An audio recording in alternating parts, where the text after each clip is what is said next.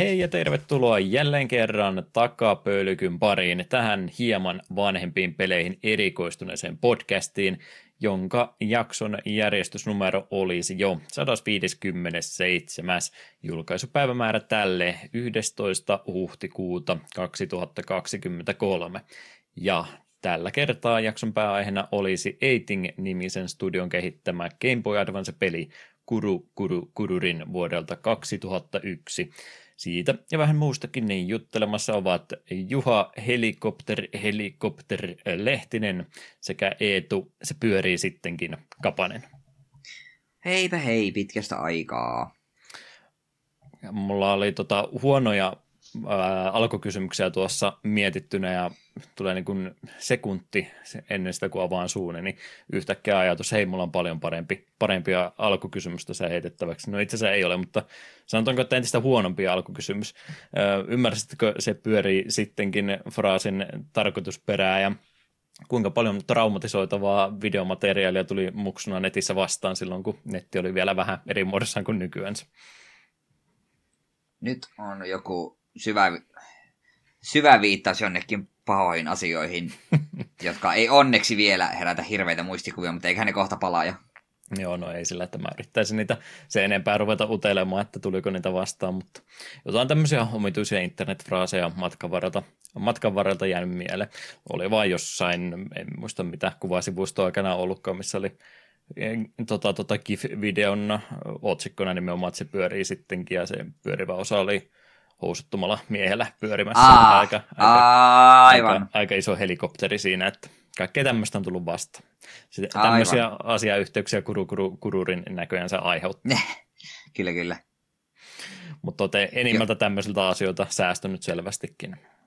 Väkisin tulee nyt mieleen, että jos tämä peli olisi joskus ollut virallisesti vaikka Steamin kautta, niin voisi olla ikä, ikäviä modeja, mitkä eivät ehkä pääsisi ihan Steamin, Steamin kriteerien läpi.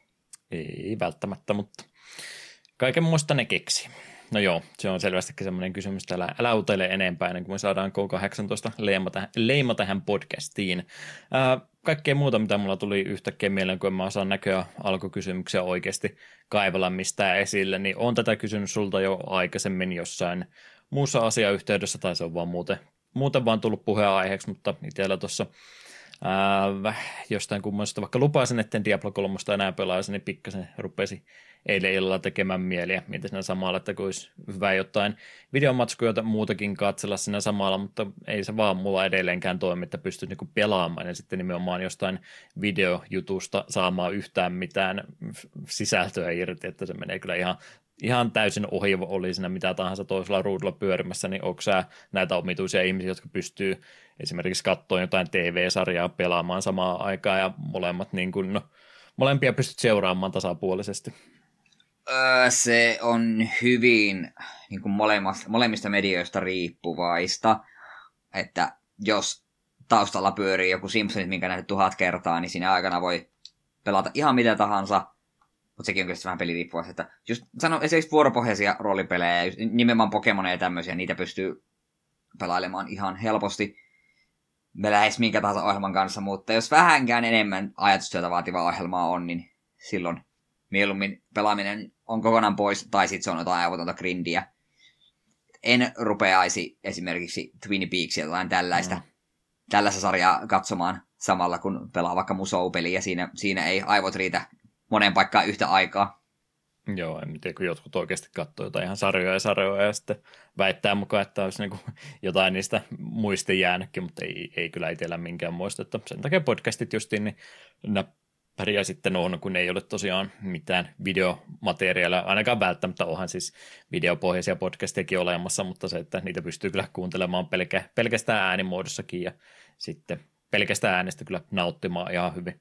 Tuli vaan mieleen, mm. kun yritin tuossa jotain ikivanhoja MTG noita keywordeja, katsoa, että mitä siellä on matkan varrella ollut, ja vaikka senkin nyt periaatteessa pelkällä äänellä pitäisi mennä, niin tusinan verran videoita, parikymmentä videoita katsoin, mutta kyllä mitään käryä, että mitähän, mistähän se oikein puhunut, että meni kyllä ihan täysin ohitse.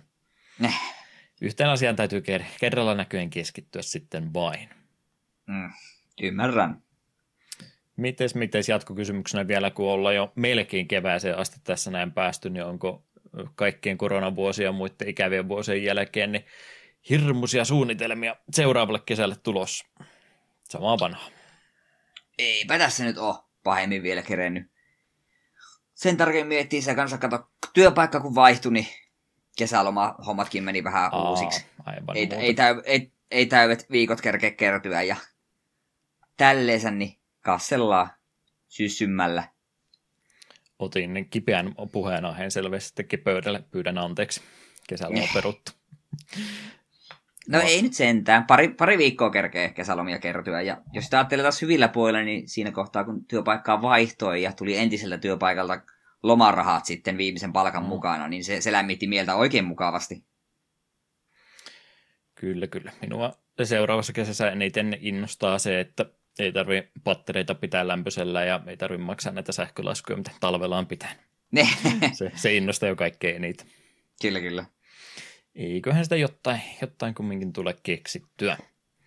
Mutta tämmöisillä alkuhypinoilla ja muulla, mitäs meillä viime kerran jälkeen ehkä asioita kertynyt jonkin verran alkuhypinöihin, uutisia ja kaikkea muuta tämmöistä, niin mitäs kaikkea tässä nyt sitten, sitten viime kerran? Joo, no pelaamispuolella ollut vähän hiljaisempaa, ei oikeastaan mitään uutta.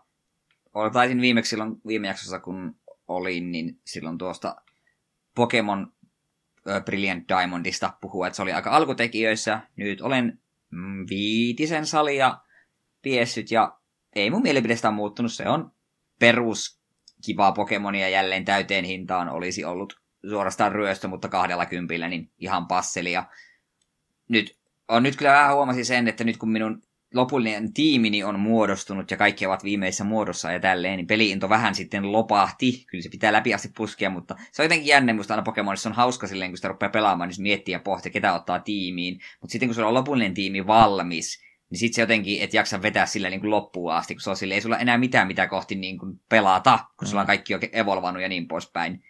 Niin sinällään jännä efekti.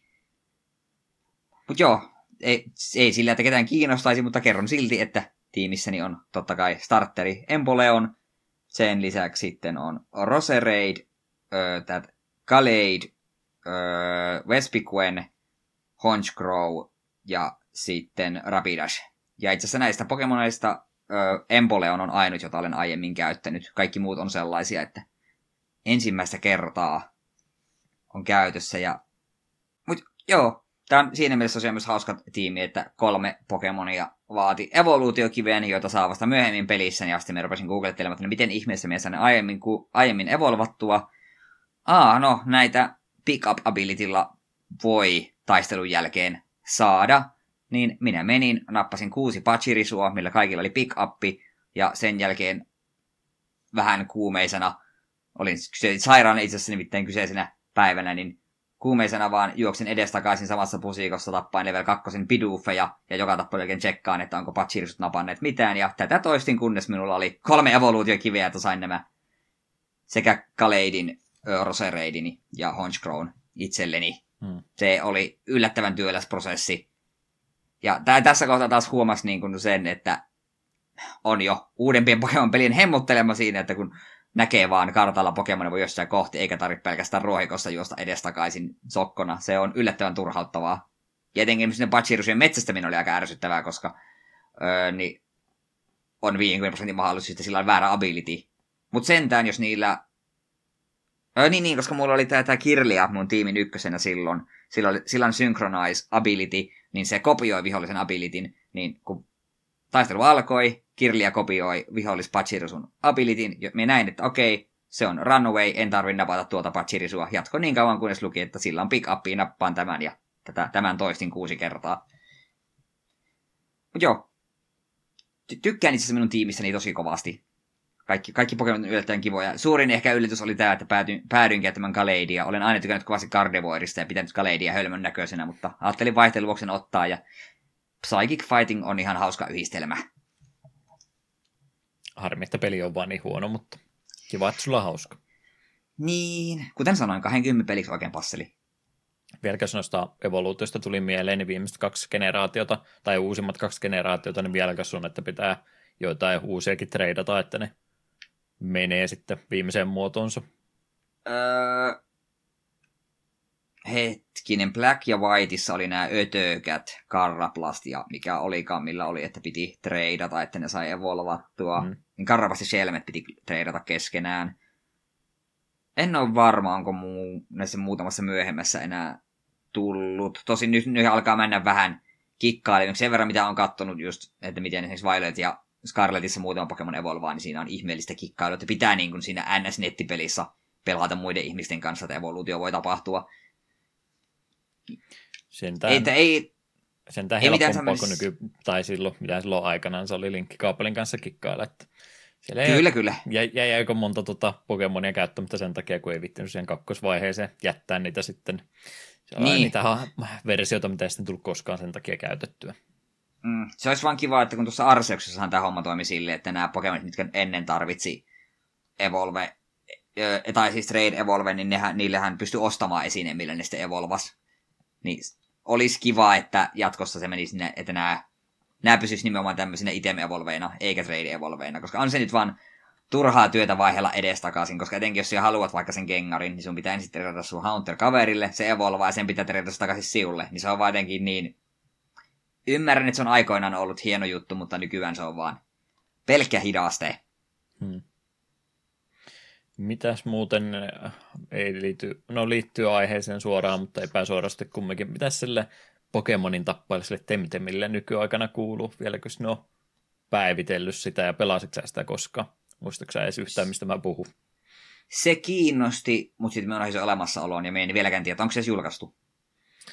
Mm, No kyllähän siis tulihan se silloin 2020, mutta, mutta, mutta on tällä ilmeisesti jotain lisäsisältöäkin sen jälkeen sitten tullut.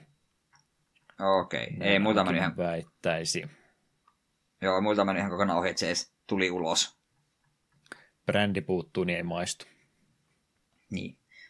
Mikä se oli, se ei kai ole vielä tullut se mikäli korealainen ihme peli, mikä siinä oli aseita ja ties mitä sekavuutta. Siitä tuli se traileri ja porukka meni ihan pähkinöiksi, että mitä täällä tapahtuu, mikä tämä on, miksi tämä on. Oot varmaan sekin sen traileri joskus nähnyt. Ei. Siinä on ase- Mm. aseita ja farmausta ja jotain ihme sitten, niin tosiaan asetehtaita ja en tiedä, se oli tosi hämmentävä tapaus. Siitä lisää tietoa, please. Sitä odotellessa. Öö, mutta muuten, ennen kuin annan ensimmäisen puheenvuoron siulle, niin mainitsen, että pelaamispuolella One Piece Pirate Warriorsia kanssa pleikkarilla tuossa jossain välissä vähän pelailin eteenpäin. Se on lisää Pirate Warriorsia. Siitä mielessä kyllä tykkään näistä uudemmista Pirate Warriorsista, koska hahmo, hahmokaarti on kasvanut niin paljon, että siinä niin kuin, ei ole sitä pakollista, no niin pelaa Luffilla tai Zorolla, vaan sitten kun pelaa myöhempiä tarina-arkkeja, niin siellä pääsee pelaamaan jimpeillä ja kro- myös Krokodaililla. Se oli minusta hyvin hämmentävää, kun oli jopa yksi tehtävä, missä niin kuin ihan story-tehtävä, jossa oli vaihtoehtona joko Jimpei tai Krokodaili. Niin että aa, erikoista. Siis käy, loogisesti käy, kun Järgen Marineford-arkissa molemmat olivat paikalla ja ns. hyviksinä, niin erikoista, mutta ihan kivaa. Olen Whole Cake Island-arkkia siellä aloittelemassa. Sen jälkeen ilmeisesti on Wano, joka menee ilmeisesti eri tavalla kuin manga kautta anime, koska peli kun tuli, niin manga oli pahasti Wanon osalta kesken, niin ilmeisesti pelin kehittäjät vetelivät omilla ehdoillaan kyseisen arkin loppuun. Pitää se mätkiä läpi, niin on sekin, siitäkin tulee sitten sellainen niin closure-fiilis, että no niin, se on nyt pelattu. En tule kaikkia vapaaehtoisia kenttiä ja tämmöisiä pelaamaan, että Hmm. kyllä noissa musopeleissä vähän se ongelma on, että äh, ei niissä ikinä jaksa kaikkea tehdä, että siinä ähky tulee jo hyvissä ajoin ennen sitä. Onko ne myöhemmätkin, jos olet vetänyt koko tarinaa aina alusta asti uudesta ja uudesta joka julkaisussa? Öö, no kun me on pelannut jopa ne kaikki kolme aiempaa, totta kai ne, mm, ainakin joku loppu just Marineford-arkkiin ja olisiko joku sitten loppunut just Dressrosaan. En muista enää kunnolla. On, olisiko se just kolmonen ollut kanssa, joka veti tarinaa vähän omille reiteilleen, koska muistaakseni vikassa kentässä piti vetää Blackbeardia turpaa ja sitä nyt ei ole animessa kautta mangassa tapahtumassa vielä ihan hetkeä. Kyllä, kyllä. Onko missään, kun mä oon vaan sen ensimmäisen pelannut, niin tärkein kysymys on tietysti, että pääseekö missään Pirate Warriors-osassa niin sarjan tärkeimmällä hahmolla pelaamaan, eli Mr. Kakkosella Pongleille. Eiköhän se jossain ole pelattavana hahmona. Toivottavasti. Voi. Jos ei, niin se vaatii oman pelinsä kokoon. Kyllä, hieno hahmo. Mutta joo, siinä itse asiassa mun pelailupuolet. Mulla on kaikesta muusta ihan hirveästi puhuttua, mutta haluatko Juha ensin hetken höpötellä jostain peleihin, peleihin liittyvästä? Voi heitellä kaikkea, mitä tässä välissä ehtinyt vähän pelailla. Enimmäkseen vanhan pelaamista kyllä, kyllä ollut joukossa. Mennään niin päin omituisesti, että mitä mä en ole pelannut. Eikö se olisi hauskempaa, että me kerrotaan pelejä, mistä ei ole koskaan pelattu. Diablo ah, aivan. nelosesta oli tota beta tuossa olemassa ja luulin, että minä nyt tosi ensimmäisten joukossa tietysti tämmöistä testaamassa, kun yleensä noihin Blizzardin tämmöisiin heidän julkaisuihin, niin kyllä yleensä kutsua aika hyvissä ajoin tuleekin sitten. Moneen, moneen niistä tulee osallistettua ja Diablo 4 nyt heidän julkaisustaan kaikkein eniten kiinnostaa, niin se meni vähän sillä iteltä ohi, että ai se oli nyt tänä viikonloppuna tulossa ja oli jo vähän muuta, muuta siihen ajateltu, niin on jäänyt nyt sitten Diablo 4 testaa, mutta kokonaan.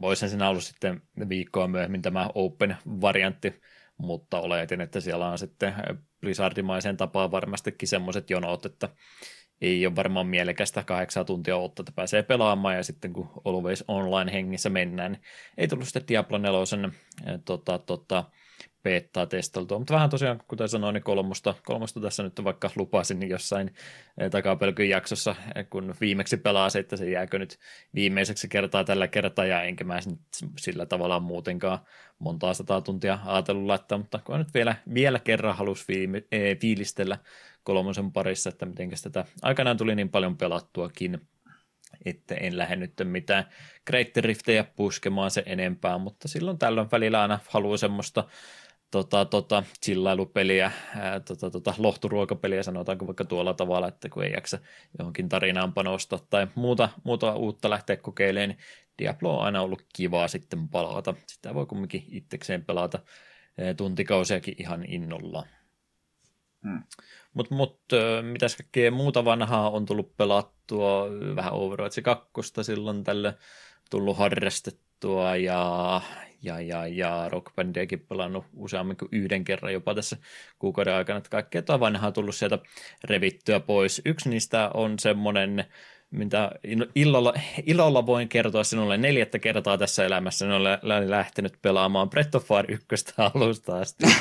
ei perkele, kun ei se vieläkään maistu. Ei, mä vähän nyt rupeaa epäilyttää, että ei se ole oikeasti hyvä peli. Sä oot vaan huijannut mua. Mä en, se on niin, Me on... se on niin hidas, se on niin kankea, sulla on aina se sama puolustuspuheenvuoro. Mua ei kiinnosta, mitä ne myöhemmät osat tekee. Tämä ykkönen on niin perkuleen hidas, että ei, ei sitä oikein pysty nauttimaan. No minkä takia siellä nautit Final Fantasy 7, kun ykkönen on niin perkuleen hidas? No joo, mutta se on sitten 7 ansiota erikseen. No, se eihän toi nyt toimi yhtään. Toimi, toimi. Joo, ah, pela, pelaa se kakkonen ja kolmonen, on noin helvetin hyviä ei, pelejä. Mä yritän ykköstä niin kauan, kunnes se menee läpi. Mä en tiedä, onko se tämä, tämä kerta vieläkään, mutta vähän ollut tullut yritettyä taas siinä pisteessä, mihinkä paras yritys on aikanaan mennyt, kyllä ehkä tuota, jos siitä nyt vielä pikkasen pääsisi yli, että se on ollut mulle sitä Switchiltä ruudulta suoraan ja sitten katsellut telkkarista tai kuunnellut telkkarista jotain muuta samalla, niin ehkä se nyt siitä eteenpäin menee, mutta on se ykkönen tosiaan vähän, niin en tiedä, onko se sitten toi käännöstyökin vähän semmoinen, että siitä jää niin pintapuolelle käsitys, mitä siinä tapahtuu ja muutenkin niin kankeita tarinankäyntiä, dialogeja ja yllättävän helposti onnistuu tuossa ykkösessä kyllä eksymäänkin sitten mulla on ainakin pari kertaa jo käynyt, vaikka on peliä pelannut tuohon asti jo aikaisemmin, niin on pitänyt käydä sitten katsomassa ihan jostain kaidista, että mitähän perikulotta mä oon mennyt nyt sitten unohtamaan. Että se on jotenkin tosi huono sulle sanomaan, että mitä seuraavaksi pitää tehdä. Se ehkä yhden kerran sanoo sulle just, että nyt sitten tohon suuntaan ja sitten sä et saa sitä dialogin pätkää enää koskaan uudestaan avattu. Onneksi pelin maailmankartta on kyllä suht pieni ja rajattu sillä, että se nyt hirveästi pääse harhailemaan mutta siitäkin huolimatta niin järjestävää, kun meet johonkin selvästikin seuraavaan luolaan, mihinkä sun piti mennä, ja siellä puoli tuntia koluot pikkuhiljaa eteenpäin, sitten huomata, että aja, mulla piti olla joku ja tota, vaasin mukana, että mä saan tätä vettä vietyä mennessä, niin että ei muuta kuin takaisin sitten kylään, kun et tajunnut sille jollekin yhdelle jutella, ja nyt sitten mennä se sama reitti uudestansa.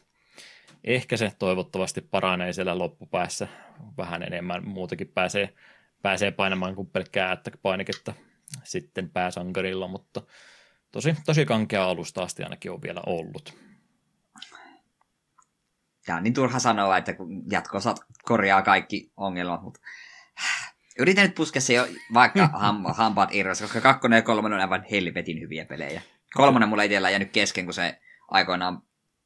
Siis ne, niin nelonen mulla jäi aikoinaan kesken, kun tuo emulaattorilla sitä pelasin ja se yhden katsinin jälkeen aina kaatui ja se oli, olin peliä pelannut joku 20 tuntia, niin se ei vähän harmittamaan, että en päässyt ikinä sitä loppuun asti pelaamaan. Kovasti toivon, että nelonen uudelleen julkaistaisi jossain. Kakkonenhan taisi olla Switch Onlinessa myöskin, että Taitaa pääsis, olla, joo. Pääsis kyllä sitä, sitä tietä sitten laillisin keinoista jatkamaankin. Joo, ja kakkonen oli itsellä se ensimmäinen poffi, minkä pelasin. Mm. Ja toi muuten itse asiassa pelisarja 30 vuotta muutenkin, muutenkin täytti, että onnittelut näillä puheilla sinne suuntaan ykköselle. Mm. Ehkä parempi olla siitä puhumatta enempää, ennen kuin Eetu suuttuu enemmän. Mm.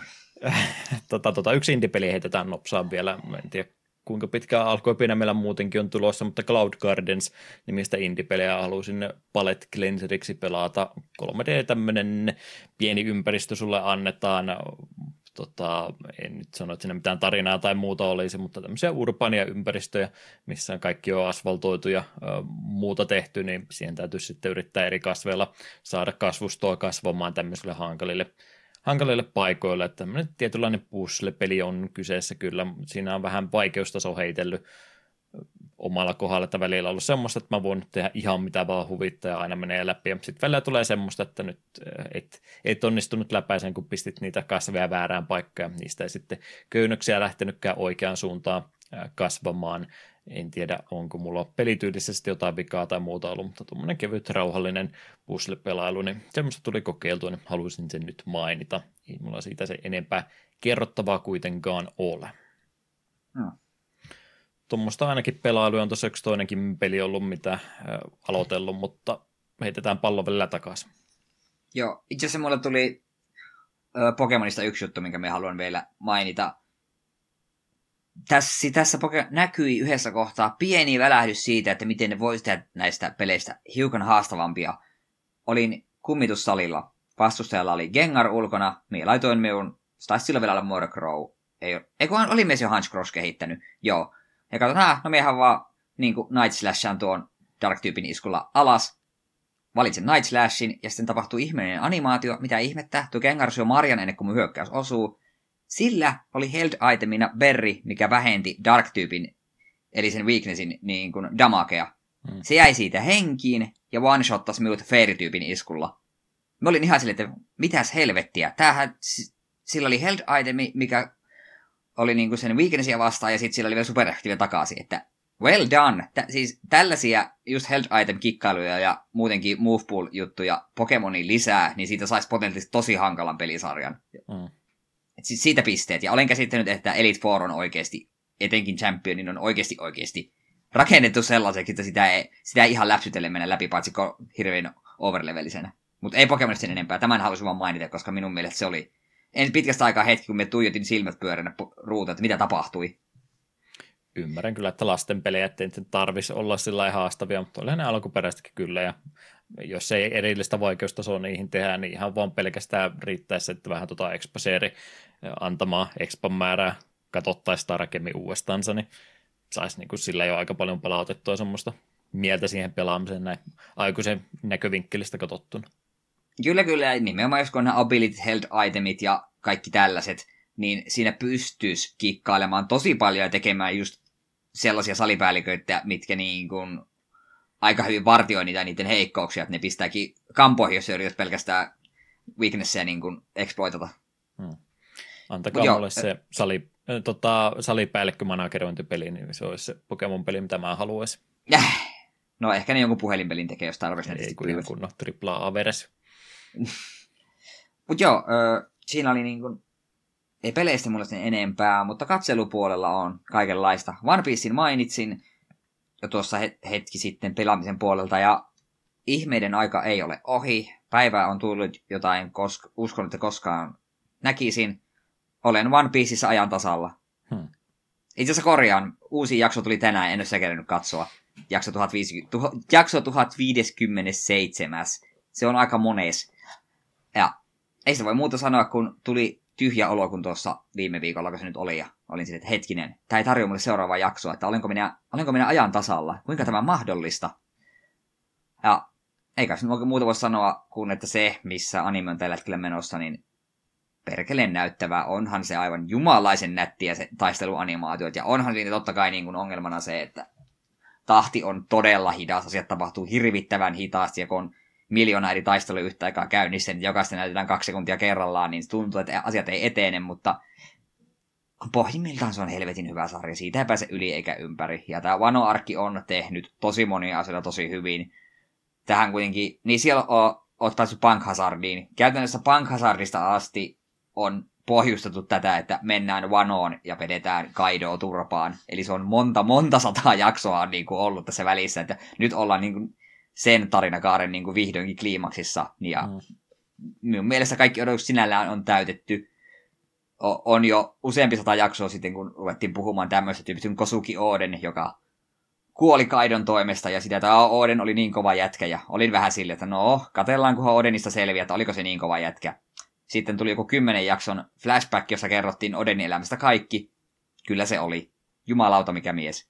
Se ihan hui, huikea jätkä, joka oli sekä Whitebearin että Gold Rogerin kyydissä, on käynyt Gold Rogerin mukana viimeisellä saarella ja on käytännössä nähnyt One Piecein ja kaikkea tällaista. Ja huikeata settiä, huikea hahmo ja sanotaan, että panokset on sinällään niin kuin korkealla tämän Vanoarkin aikana ollut. Että kyllä me tässä kohtaa vielä kaksi pöydällä ylöspäin. Mutta jos ei One Piecea tähänkään päivän mennessä ole katsonut, niin on se aika työmaa kyllä nyt päästä tuonne loppuun asti, että olen iloinen, että rupesin tuota sarjaa katsomaan, kun jaksoja oli joku kolmisen sataa. Enies Loppi oli niin kuin uusinta uutta, kun minä rupesin katsomaan Piecea, että siitä on hetki. Nyt vähän mahottomuuden puoleen suorastaan meni. Mutta sulla Kyllä. on semmoinen hyvä hetki, niin kun ei tule ei pysty kerralla katsoa isompaa määrää jaksoa peräkkäin, niin nyt on sullakin hyvä hetki semmoinen kymmenen vuoden tauko pitää sitten pudota vähän ei, kyllä me nyt, ei, ei, kyllä me nyt pitää se, että me katso jokaisen jakson kun viikoittain se yksi tulee, niin eiköhän me tahdissa pysy. Jotain minun piti tuosta vielä mainita. No, ei sillä väliä, eiköhän me tulla vaan pistä puhumaan. Ajan myötä tässä. Ehkä joku toinen sarja, mikä etenee nopeammin, joku kymmenen jakson kausia, niin sitä pystyy vielä katsomaan sillä jakso per viikko tahtia, mutta tämä vain niin ei, ei, ei pysty tulemaan paha mieli semmoisesta kiusaamisesta, että tätäkö nyt vain 20 minuuttia oli, että se ei ehtinyt mitään tapahtua vielä me en halua tippua enää uudelleen junasta. Tiedätkö, miten raskasta on yhtäkkiä huomata, että sitä on 100 tai 200 jaksoa lisää? Nimenomaan tiedän, mutta enemmän kiehtoo se, että mulla on siellä semmoinen satsi kateltavissa kuin se, että pitäisi niinku 20 minuuttia viikossa katsoa. Ei kelpaisi ollenkaan. Se vain sitä mun 10 vuoden heitosta, niin onko enää 10 vuoden päästä? Kyllä nyt vähän rupeaa kuulostaa siltä, että voisi 10 vuoden päästä olla tuo homma vihdoin viimein pakettiin viety. Siis joo, me on käsittänyt, että nyt kun Vano Arkki päättyi mangassa ja alkoi tämä seuraava isompi arkki, joka tulee siis käsittämään useamman pienen arkin sisällä, vähän niin kuin Vano käsitti pankkasarvista aina tuonne Vanoon asti, niin, niin tämä on nyt ilmeisesti vihdo, viimeinen saaga, mutta se, että kuinka monta sataa chapteria tämä saaga tulee olemaan, kuinka paljon asioita siinä tulee olemaan sisällä, niin sitä ei vielä tiedetä, mutta ollaan ilmeisesti loppurutistuksessa. Muutama vuosi. Katsellaan. Katsellaan toivottavasti Oda perkele ei kerkeä mennä kuolemaan ennen sitä. Sehän jätkä ilmeisesti nukkuu joku kolme tuntia yössä ja kaiken muu ja tekee töitä. Mm. Että perhettään näkee sille kerran viikossa, että hei, olen vielä olemassa. niin älä nyt itse työllä tapaa, että ota vaikka vähän, vähän hittaammin. Mm. Mulla on suurempi shokki se, että jos One Piece jää kesken, kuin se, että jos tulee ja jäälaulu jää kesken. Mut joo, ja sitten tosiaan nyt, kun One Piece saa ajan tasaa, niin pystyin tekemään jotain ihan uskomatonta. Pystyin katsomaan jotain muuta animea. Hmm. Se oli häkellyttävää mennä oma Crunchyrollin omalle watchlistille, että mitä täällä on. Ja täällähän on 20-30 sarjaa, mitä pitäisi katsoa. Ja ajattelin, että ottaisi jotain kevyempää, jotain vähän tiiviimpää, että ei ehkä mitään monisatasta eeposa tähän väliin. Niin osui silmään tämmönen, jonka aika vastikään lisäsin listalla, niin kuin Megalobox. Sanooko yhtään mitään? Oon pätkiä nähnyt kyllä, mutta en ole itse ruvennut sitä vielä katsomaan. Joo, 12 jaksoa tällä hetkellä olemassa, mitä viitisen jaksoa on katsonut, ja olen tykännyt. Kyseessä on siis tällaiseen no, tulevaisuuteen sijoittuva sarja, ja päähenkilö on slummeissa elävä, mikä Slumdog, vai mikä hänen, ei ollut Slumdog, Slumhound, joku kuitenkin tämmönen, niin kuin, hänellä ei ole käytössä, hänellä on vaan nyrkkeilijänimi, ei oikea nimeä ollenkaan, ja hän harrastaa tällaista, tai itse asiassa tienaa elantonsa tällaisessa megaloboxing-lajissa. Tämähän on käytännössä nyrkkeilyä, paitsi että kaikki kilpailijat käyttävät tällaisia geareksi kutsuttuja apuvälineitä, mitkä, miten selittäisi yksinkertaisemmin? No, kuvitelkaa, että kaikki nyrkkeilijät on, no, on Mortal Kombatin jackseja. Eli kaikilla on käytännössä just ihme metalliset tukirankakädet apunaan. Osa lisää nopeutta, osa lisää voimaa ja tekee tietysti lajista aika paljon vaarallisempaa, kun tulee teräsnyrkistä naamaan. Ja sen verran, mitä nyt olen katsonut, niin on jopa tyyppi, jolla on kirjaimellisesti tekoäly siinä hänen gearissaan, että se vähän, tekoäly itsessään siinä jo lukee vastustajan liikkeitä ja sieltä niin kuin, käytännössä ohjaa sun liikkeitä ennen kuin se itse kerkeä niin aloittaa. Että se itse kerkeä, niin kuin reagoida, että tuolta tulee kohta vasen koukku, niin se kone on jo edellä ja menee jo. Niin, kuulostaa suorastaan huijaukselta. Mutta joo, siis tämä päähenkilö tosiaan slummeissa elää ja harmillisesti joutuu, joutuu elantonsa tienaamaan niin, että coachi sanoi, että hei, tänään maksettiin, että sinä häviät tälle jätkälle, että sinun muuten pitää hävitä. Ei tämä tietysti tälle päähenkilölle ihan hirveästi asiaa miellytä, kun haluaisi niin kuin ihan nyrkkeilemällä nyrkkeilellä ja pienen sattumusten kautta tarjoutuu mahdollisuus päästä ihan viralliseksi ottelijaksi ja halu olisi päästä tällaiseen megalomania-turnaukseen ja sieltä päästä sitten haastamaan itse champion Juri. Ja tosiaan 5-6 jaksoa on jo kattonut ja olen tykännyt. Se on, ei tämä mikä hajimeno Ippo ole, eikä se oikeastaan yritäkään olla, koska loppujen lopuksi näiden nyrkkeilymatsien tärkeys on aika pieni. Se on oikeastaan just tämä hahmokemia ja kaikki tämmöinen hahmojen backstorit ja nää, niin ne on tosi mielenkiintoista. Ja se, mikä tässä sarjassa ihan ekana kiinnittää kaikki on huomioon, on se, että tämä näyttää kuin taas 90-luvulta. Et kaikki, mitä me on ihmisten kommentteja arvossa lukenut, niin sanoo vaan, että tämä näyttää tuolta, tuolta Cowboy Bebopilta ja Samurai Champlulta. Että mitä ihmettä, miten nykypäivänä ovat uskaltaneet tehdä tällaisen vanhan näköisen animen. Mutta sehän on, että jos katsoo jotain Cowboy Bebopia, niin eihän se on ruman näköinen. Se näyttää tosi hyvältä, mutta sarjoissa ei enää vaan tehdä. Paitsi Megalobox tekee sen. Se näyttää Cowboy Bebopilta ja se toimii. Tällaista lisää. On siinä niin omat etusat, jossa One Pieceissa ja muissa on tietokoneanimaadut, taistelut ja kaikkea tällaista erikoisefektiä, mutta sitten kun näkee tällaista va- vanhaa old schoolia piirrettyä animea, niin on se vaan viihdyttävän näköistä. Sitä on ilo katsoa ja tämä pääpoppo on ihan mielenkiintoisia hahmoja ja nyt ollut jo useampi tällainen niin sanotusti pahis, joiden taustatarinat tai ne ei tällaista voi pahiksi sanoa, ne nyt on vaan muita nyrkkeilijöitä, niin ne on olleet varsin mielenkiintoisia. Ja onhan, tämä on sinällään niin kuin aika hidas tempone ja tälleen tosiaan se nyrkkeily ei ole silleen tavallaan edes pääosassa, mutta tämä toimii. Ja 12 jakso on tullut ja oletan, että kakkoskausi joskus tulee, niin minulta ehdottomasti kehut Megaloboxille. Että jos niin kuin, jo nimenomaan Cowboy Bebopin tyyli kiehtoo, niin tuon ehdottomasti tutustumisen arvoinen.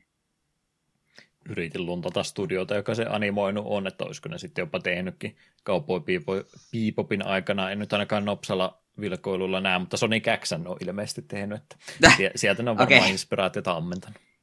Se voi olla. Oli Ipo, vaan hauska. Niin, Iposta piti niin. sanoa, just kun sanoit, että jollakin on tekoälyä, niin kyllä Ippo olisi sen päihittänyt siltäkin. Todennäköisesti. Ei, ei sitten tekoäly pysy perässä, kun se rupeaa Dempsey rollaamaan siinä edessä. Niin. se piti vielä sitten vaan mainita, että vitsi kun ajatus karkas saman tien. No ei voi mitään, se tulee mieleen, jos se tulee mieleen. Jakson jälkeen sitten.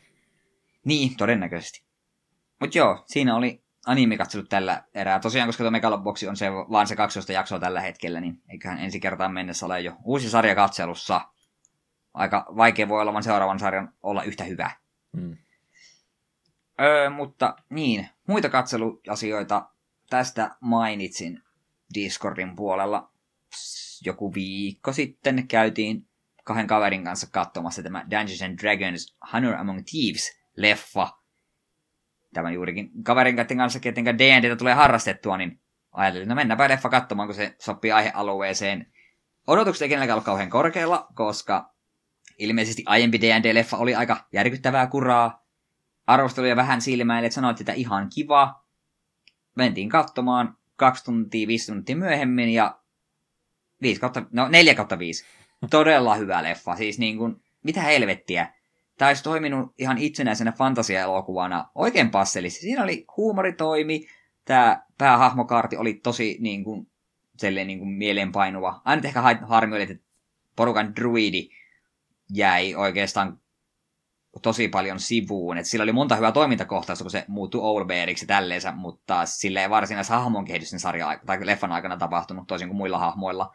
Niin se on ehkä vähän harmi. Mutta muuten hahmojen välin niin tämä, tämä, tämä energia toimi tosi hyvin, vitsit toimi tosi hyvin. Useammassa kohtauksessa naurahdin oikeasti ääneen ja kyllä se nörtin sydäntä lämmittää, kun leffa alkaa ja näkyy kartteja, siellä lukee Icewind Dale ja sitten mainitaan erikseen Baldur's Gateit ja suuri osa tapahtumista sijoittuu Neverwinteriin, Sword Coast mainitaan, sitten on muutama ihan hahmokin The Forgotten Realms maailmasta, ja, jotka mainitaan nimeltä, ja tämä Verho Elmisterkin näkyy ihan eräässä kohtauksessa, ja oi että, mainio mainio elokuva, ja ei tarvitse olla D&D-fani tai Forgotten Realms fani, että tuosta nauttii, mutta kyllä se auttaa. Tai ei se välttämättä auttaa, mutta siitä saa vielä lisää iloa, kun tunnistelee hirviöitä ja kaikkea muuta. Ja oli jopa muutama semmoinen ehkä ihan pelimekaniikkaankin viittaava niin kuin, pieni vitsi. Tässä oli, yrittivät selvittää erään esineen paikkaa ja tiesivät vaan, että okei, tällä taistelukentällä näiden kuolleiden sotureiden, niin joku näistä varmasti tietää, niin ne pelhoisten kertoo, joo joo, että mulla on tää, tää loitsu, millä herätetään ruumishenki, me voidaan kysyä viisi kysymystä, sen jälkeen se niin kuin se loitsu raukeaa, niin joku olisi kyseenalaista, miksi just viisi? Että mistä tämä on päätetty? Se, se nyt on vaan viisi, koska D&Dn spelli vastaava loitsu, se on viisi kysymystä per ruumis. Koska näin, näin se menee D&D-sääntöjen mukaan, näin se pitää mennä leffassakin. Ja kyseinen kohtaus oli aivan helvetin hauska. Se, voisi kuvitella, että viisi kysymystä on yllättävän paljon, mutta välillä, välillä se on liian vähän ja välillä se on liian, välillä se on tosiaan liian, liian paljon. Ja sitten kun selviää, että ruumis kertoo, joo joo, kyllä minä sen kypärän näin, mutta sitten me kuoli, että en tiedä, mitä sille sen jälkeen tapahtui. Se, se oli huikea kohtaus. Ja ylipäätään mainio mainio toiminta, fantasiaseikkailu. Suosittelen lämmöllä kyllä kaikille. Hyvä pohja ainakin, tuommoinen D&D-pohja vaan heittää, että voi käyttää periaatteessa ihan mitä tahansa fantasia ja huumorikin tulee siinä samalla vaivalla sitten. Ei sillä, että se automaattisesti tekisi hyvää, mutta että helppo pohja ainakin lähteä rakentamaan. Mm, sepä. Ja kun olisi niin helppo ollut niin kuin vetää överiksi, että vetää joko ihan liian kieliposkella tai sitten niin kuin yksinkertaisesti vaan tehdä järkyttävän huonoa kuraa. Mutta ei tämä minusta niin näkyy, että tässä on tekijöillä ollut selvästi sydämen asiat. Hei, nyt tehdään oikeasti hyvää D&D-henkinen leffa, ja siinä on onnistuttu. Ja ah, se itse pitää vielä erikseen mainita, se näkyy trailereissakin. Totta kai leffassa on lohikäärme, koska se on Dungeons and Dragons. Kyseinen lohikäärme on pullukka. Olin hyvin hämmentynyt tästä. Se oli hauska kyllä kohtaa se lohikäärmen kanssa. Se oli yllättävän uhkaava pullukaksi lohikäärme, joka osaa lentää. Kyseinen lohikäärme on ihan D&D Loressa varsin merkittävä lohikäärme. Se on ihan oikea hahmo ja sillä on ihan loret ja syyt, minkä takia se on ylipainoinen. Tämä oli hämmentävää. Me vietin pitkän aikaa lukien D&D-wikissä siitä asioita ja olin hyvin häkeltynyt, että tämä ei ollutkaan mikään le- leffan tekijöiden vaan vitsi, että he, he, pullukka lohikäärme, tämä on oikein D&D-hahmo. Pisteet siitä se trailerit ja muut kyllä silmään osunut, se oli mulla nimenomaan se ensimmäinen huolenaihe, että se meneekö se tosiaan ihan slapstickin puolelle sitten, mutta kuulostaa siltä, että ei, että ihan oikea tarinapohjainen fantasia juttu, missä huumoriakin kyllä sitten on, mutta ettei se kyllä, ole kyllä. pelkästään pelkkää huumori. Ei missään nimessä, toimintakohtaukset oli tosi näyttäviä ja niitä oli viihdyttävä katsoa. Tarina itsessään oli semmoinen aika, no se oli, no se oli kiva, ei se niin kuin mitään maata mullista ollut, mutta se oli ihan riittävää ja kyllä siinä pohjustettiin siellä, jos jatko tulee jossain kohtaa ja tällä hetkellä olen sen suhteen ihan positiivisin mielin. Oh, haluatko hetken paasata ennen kuin me rupean puhumaan MTGstä? Sopii kyllä, siellä on nimittäin teatterissa toinenkin kova elokuva ollut samaan aikaan. Tämä oli se väärä valinta selvästikin näistä kahdesta, mitä piti mennä katsoa. Etu hoiti D&D, mä kävin sitten korvaavana ja täydentävänä tekoina niin Super Mario-leffan katsomassa suoraan elokuvaa teatterista asti. Ei nyt mikään semmoinen pakottava tarve ollut päästä katsomaan, mutta kun nyt sattui sopivasti tuossa pääsiäisen alla olevan olevaa ennen pyhäpäiviä, niin miksikö en menisi sitten ihan Mario-elokuvaa katsomaan ja Joo, kyllä ne varoitukset oli jo ihan oikeassa, että ei tämä nyt mikään välttämätön leffa. En nyt sano, että en mikään kamala, kamala elämys ollut, mutta esimerkki semmoista kahden tähden elokuvasta, että ei tästä nyt oikein mitään tämmöiselle aikuiselle ihmiselle jäänyt, mutta kun nyt jotain tiettyjä, tiettyjä pieniä referenssejä tai muita, muita tämmöisiä melodian pätkiä siellä täällä soi, mitä sillä sitten tunnistelisi, mutta ihan näin kokonaisuutena kun elokuvaa katsoo, niin eh, eipä sitä nyt ihan mahdottomia käteen jäänyt. Iso asia, mitä silloin puhuttiin, että mitenkä on, on kun Chris Prattikin pitänyt sitten päärooli hoitaa, niin en mä nyt sano, siis hän vetää, vetää tota harmoniaa hyvin ja mietittiin kovasti, että mikä se sitten oikein on, että miten ne saa sen normaalisti puhumaan, niin käytännössä se oli vaan tehty sillä, että tota, jos olet nähnyt sitä vanhaa, vanhaa Mario TV-sarjan tunnaria, niin käytännössä se on se, millä lähtee elokuva liikenteeseen. Se onkin sitten vaan mainos Mario ja Luikin tota, putkimiespalveluille, missä ne justiin sen verran puhuu tätä Mario-ääntä, mitä on, ja sitten on vähän normaalimpaa puheääntä siitä eteenpäin, niin ihmiset sitä haukku kovasti, että ei kyllä se olisi pitänyt Martinia olla siinä alusta loppuun asti, mutta kyllä se oli itse asiassa ihan oikea veto, että ei, ei sitä tarvitse tota, sitä ääntä välttämättä puolitoista tuntia kuunnella. Siitä olen tosiaan kuitenkin eri mieltä, että ei sen Chris Pratti olisi sen takia tarvinnut ottaa, että miksi olisi voinut alkuperäinen ääni näytteli ihan normaalilla äänellä tai jollain variantilla siitä, niin olisi ihan hyvin voinut hoitaa homman kotiin, mutta täytyy tietysti julkiksi olla näissä animaatioelokuvissakin nykyään, että ei voi sitten ammattilaiset ja kokeneet ääninäyttelijät, niin ei näköjään niitä sitten voikaan käyttää. Harmi sinänsä. Mm. Öö, en ole vielä Marioita katsonut, veikkaan, että katson sen suoratoistopalvelusta joskus. Mm. Mutta sen verran, mitä on kuullut, niin ilmeisesti kaikki muut hahmot vähän niin kuin oikeasti on hauskoja ja hyviä, mutta Mario on aika vaisu. Että nimenomaan, että kaikki muut hahmot kannattelee sitä Marion hahmoa, että se jää niin kuin leffan huonoimmaksi hahmoksi käytännössä. Joo, on se ihan totta ja ehkä vähän sellainen rooleja venytetty siitä, mitä ne alun perin, kun en tietysti noilla Nintendo-hahmolla niin semmoista äh, tota, omaa persoonallisuutta on muutenkaan, mutta kun Mario on sitten se straight man tässä äh, sarjassa tai tässä elokuvassa nyt ollenkaan, että se nyt vaan on semmoinen äh, tota, työläinen, joka ei anna koskaan periksi, vaikka ei se kuinka vaikeaa, niin se on oikeastaan Mario-rooli tässä elokuvassa. Ja siinä sitten mennään, mennään, mennään eteenpäin ja Bowseria vastaan pitäisi lopussa sitten vähän tapellakin. Että se on kyllä niin bränditietoinen elokuva kuin olla ja voi, niin ei sitä oikein, ei sitä oikein sitten mitään jää kiinni ja vertaa sitten vaikka Sonic, joka uskaltaa paljon enemmän vapauksia ottaa jossain asioissa ja ehkä vähän rohkeampaa vitsiäkin heittää väliin, niin Mario-leffa ei kyllä mitään, mitään semmoista uskalla missään tapauksessa tehdä, että se on kyllä niin siloteltu äh, tota kulmista kuin ollaan ja voi elokuva, että lasten elokuva nimenomaan on, on kyllä kyseessä tuon kanssa ja Sonic-leffa oli ehkä sitten enemmänkin faneille, faneille ja koko, koko perheelle ehkä enemmänkin. Tämä sitten pelkästään muksuille ei se toisi kamala kokemus muuten ollut, mutta tulipa siitä vaan itselle nyt semmoinen hyvä muistutus sitten, kun just tulee tämmöisiä, kuten ne nyt ehkä vähän meinas pohjusta, että sieltä voisi jotain Nintendo IP-elokuvia enemmänkin tulla, niin älä mene muksujen kanssa kattelemaan niitä elokuvia ihan oikeasti, että ei herra jumala sitä mässytystä ja sitä tuota kiljahtelua ja muuta äänten pitämistä ja vanhempien hyssyttelyä siinä vieressä. Vieressä sitten, että kyllä mäkin nyt on varmaan kumminkin jo tota, eskarilaisesta eteenpäin elokuvateatterissa mutta kyllä mä nyt muistelisin, että mä olisin osannut hiljaa niissä olla. Mutta ei, ei näköjään nykylapset, että kauheasti täytyy meteliä pitää siinä ympärillä koko ajan kommentoida kaikkea, mitä ruudulla tapahtuu. Että nuoriso on pilalla. Nyt se tuli todistettu. mukava olla kyllä, kun se oli tämä Everything Everywhere All at Once, vai mikä tämän elokuvan nimi oli, niin oli kyllä mukava nähdä, että kaikki aikuiset meni sinne suuntaan, kaikki lapset meni Mario-leffan suuntaan, ja mä menin lasten perässä Mario-leffan suuntaan sinne nautiskelemaan sitten tästä elokuvakokemuksesta se tosiaan sitä mm. musiikkipuolesta olen myös samaa harmitellut muiden kanssa, että tosi paljon hyvää Mario-melodioiden käyttöä siellä täällä.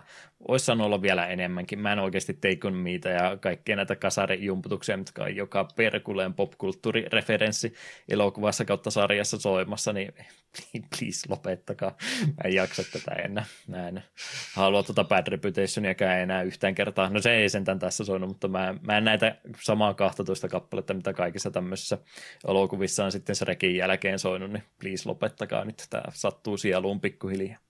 Marjossa niin paljon hyvää musiikkia, niin ei näitä, ei näitä kasari tota, radiosinglejä tarvi enää näihin laittaa uudestaan. Ihan hyvä huomio, että niin. No ihan miten vaan. Se on, kato, jos ne on tarjoksi vanhoja biisejä, että niistä tarvitsee paljon rojalteja maksaa, niin kyllä niitä kannattaa sitten leffat, että ei, ei, kaikki, kaikki tietää tämän biisin, niin työnnetään meidän leffa, niin kaikki varmasti tykkää. Marion muotoiseen muottiin oli, oli tuo tota tehty ja siitä ei poikettu kyllä yhtään.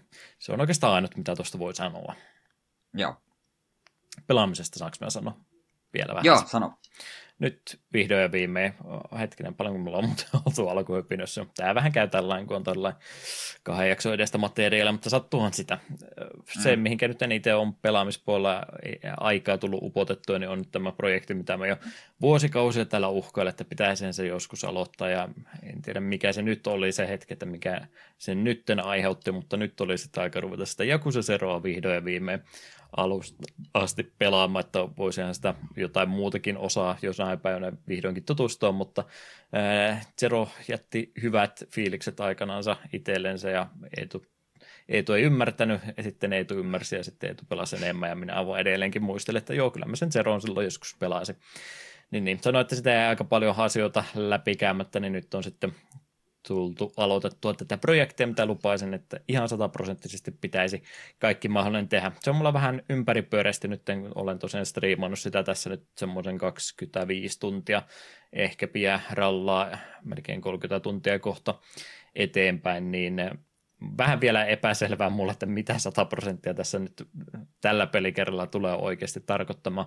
Mun ajatus oli, että jos mä saan öö, tota, kaikki achievementit tehtyä, niin se olisi niin vähän niin kuin se 100 prosenttia, mutta mä en ole ihan varma nyt, kun mä en ole kaikkia kattonut vaatimuksia, mitä siinä pitää tehdä. Mulla oli vähän ajatus vaan, että se todennäköisesti menee aika hyvin sillä, kun sä jokaisen sivujutun käyt loppuun, sivutarinat käyt ja vedät pelin vaikeimmalla läpi, että se niin kuin riittäisi. Mutta siellä on todennäköisesti aika paljon sen lisäksi vielä juttuja, mitä pitäisi tämän päälle tehdä ja sitten siellä on näitä completion prosenttia vaikka kuinka paljon sen jälkeen, että, että, että onko se nyt sitten se, että mä teen kaikki achievementit, se oli se ajatus. Voi olla, että mä tuun pelin läpäisyprosentin vetään sataprosenttisesti sitten, jos se aika lähelle sitä menee. Mä en nyt ihan sata varmaan vielä tiedä, mitä kaikkea se sisältää, että pystynkö mä kaikkein vaikeimmalla pilisottelut voittamaan ja haiskuret kaikista seikapeleistä saamaan ja mitä kaikkea muuta vaatimuksia siinä nyt matkan varrella saattaa ollakaan, niin ehkä teen sen, katsotaan nyt miltä se näyttää. Sitten siellä olisi vielä sen päälle olemassa, että haluatko kaikista Crane kaikki palkinnot löytää ja kaikki kalat kalastaa ja mitähän muuta siellä sen päällä, kaikki mini-auto-osat näistä Dream Machineista, mitkä saattaa miljoonan jeniäkin maksaa kappaleelta, niin haluatko tota, lottoarvontaa tätä harrastaa niin kauan, että sä saat kaikki keräiltävätkin esineet kerättyä, niin siihen mä tuun sanomaan samaan, että joo ei, että siihen mä pistän kyllä sen poikki, mutta katsotaan, ajatus oli se kumminkin about kaikki mahdollinen tuosta pelistä nyt nähdä, mitä viime kerralla en loppuasti teen mulla oli semmoinen käsitys, että mä olisin viime kerralla tosi paljon siitä pelistä nähnyt, mutta nyt kun mä sitten oikeasti katson, että kuinka paljon sinä sitä sivupelattavaa vielä on, niin mä en nyt puhu edes vielä Mahjongista ja Sokistakaan ollenkaan, niin niin, niin on siellä aika paljon ollut sitten kaikesta huolimatta semmoista, mitä, mitä ei tullut oikeasti panostettua, niin nyt, nyt tulee kyllä ihan kaikki tehty, että nyt on mikroautokisailut tehdään kyllä ihan vakavissaan ja kaikki tämmöiset, kaikki tämmöiset sivutehtävät tehtyä pois, niin nyt tämän pelailun jäljiltä sitten niin varmasti osaan apautteralla kaiken mahdollisen tuosta pelistä kertoa, mitä kerrottavissa on. Huolettaa vaan vähän, kun kattelin How Long to Beat, että paljonko 100 prosenttia vaatii, ja siellä oli vinkkinä, että jotain 140 tuntiin taitaa mennä, että voi voi, tuossa olisi se Zeldakin varmaan tulossa ensi kuussa. Mä vähän nyt veikkaan, että mä joudun muutamia uusien pelien tota, aloittamista lykkäämään sitä aika pahasti, kun tämä tulee se enimmän osan ajasta, vapaa-ajasta viemään sitten, mutta jos ennen Diablo 4 julkaisu olisi valmista, niin se on se deadline mulle. Mm. Mainio peliä tulen todennäköisesti vihaamaan sitä sen jälkeen, kun mä oon kaiken tehnyt, mutta tähän asti ainakin vielä, niin palapalaiselta tarinaa vähän eteenpäin ja sitten sivutehtäviä reima, ää, tota, roima-annos päälle, niin on, on ainakin toistaiseksi vielä hauska.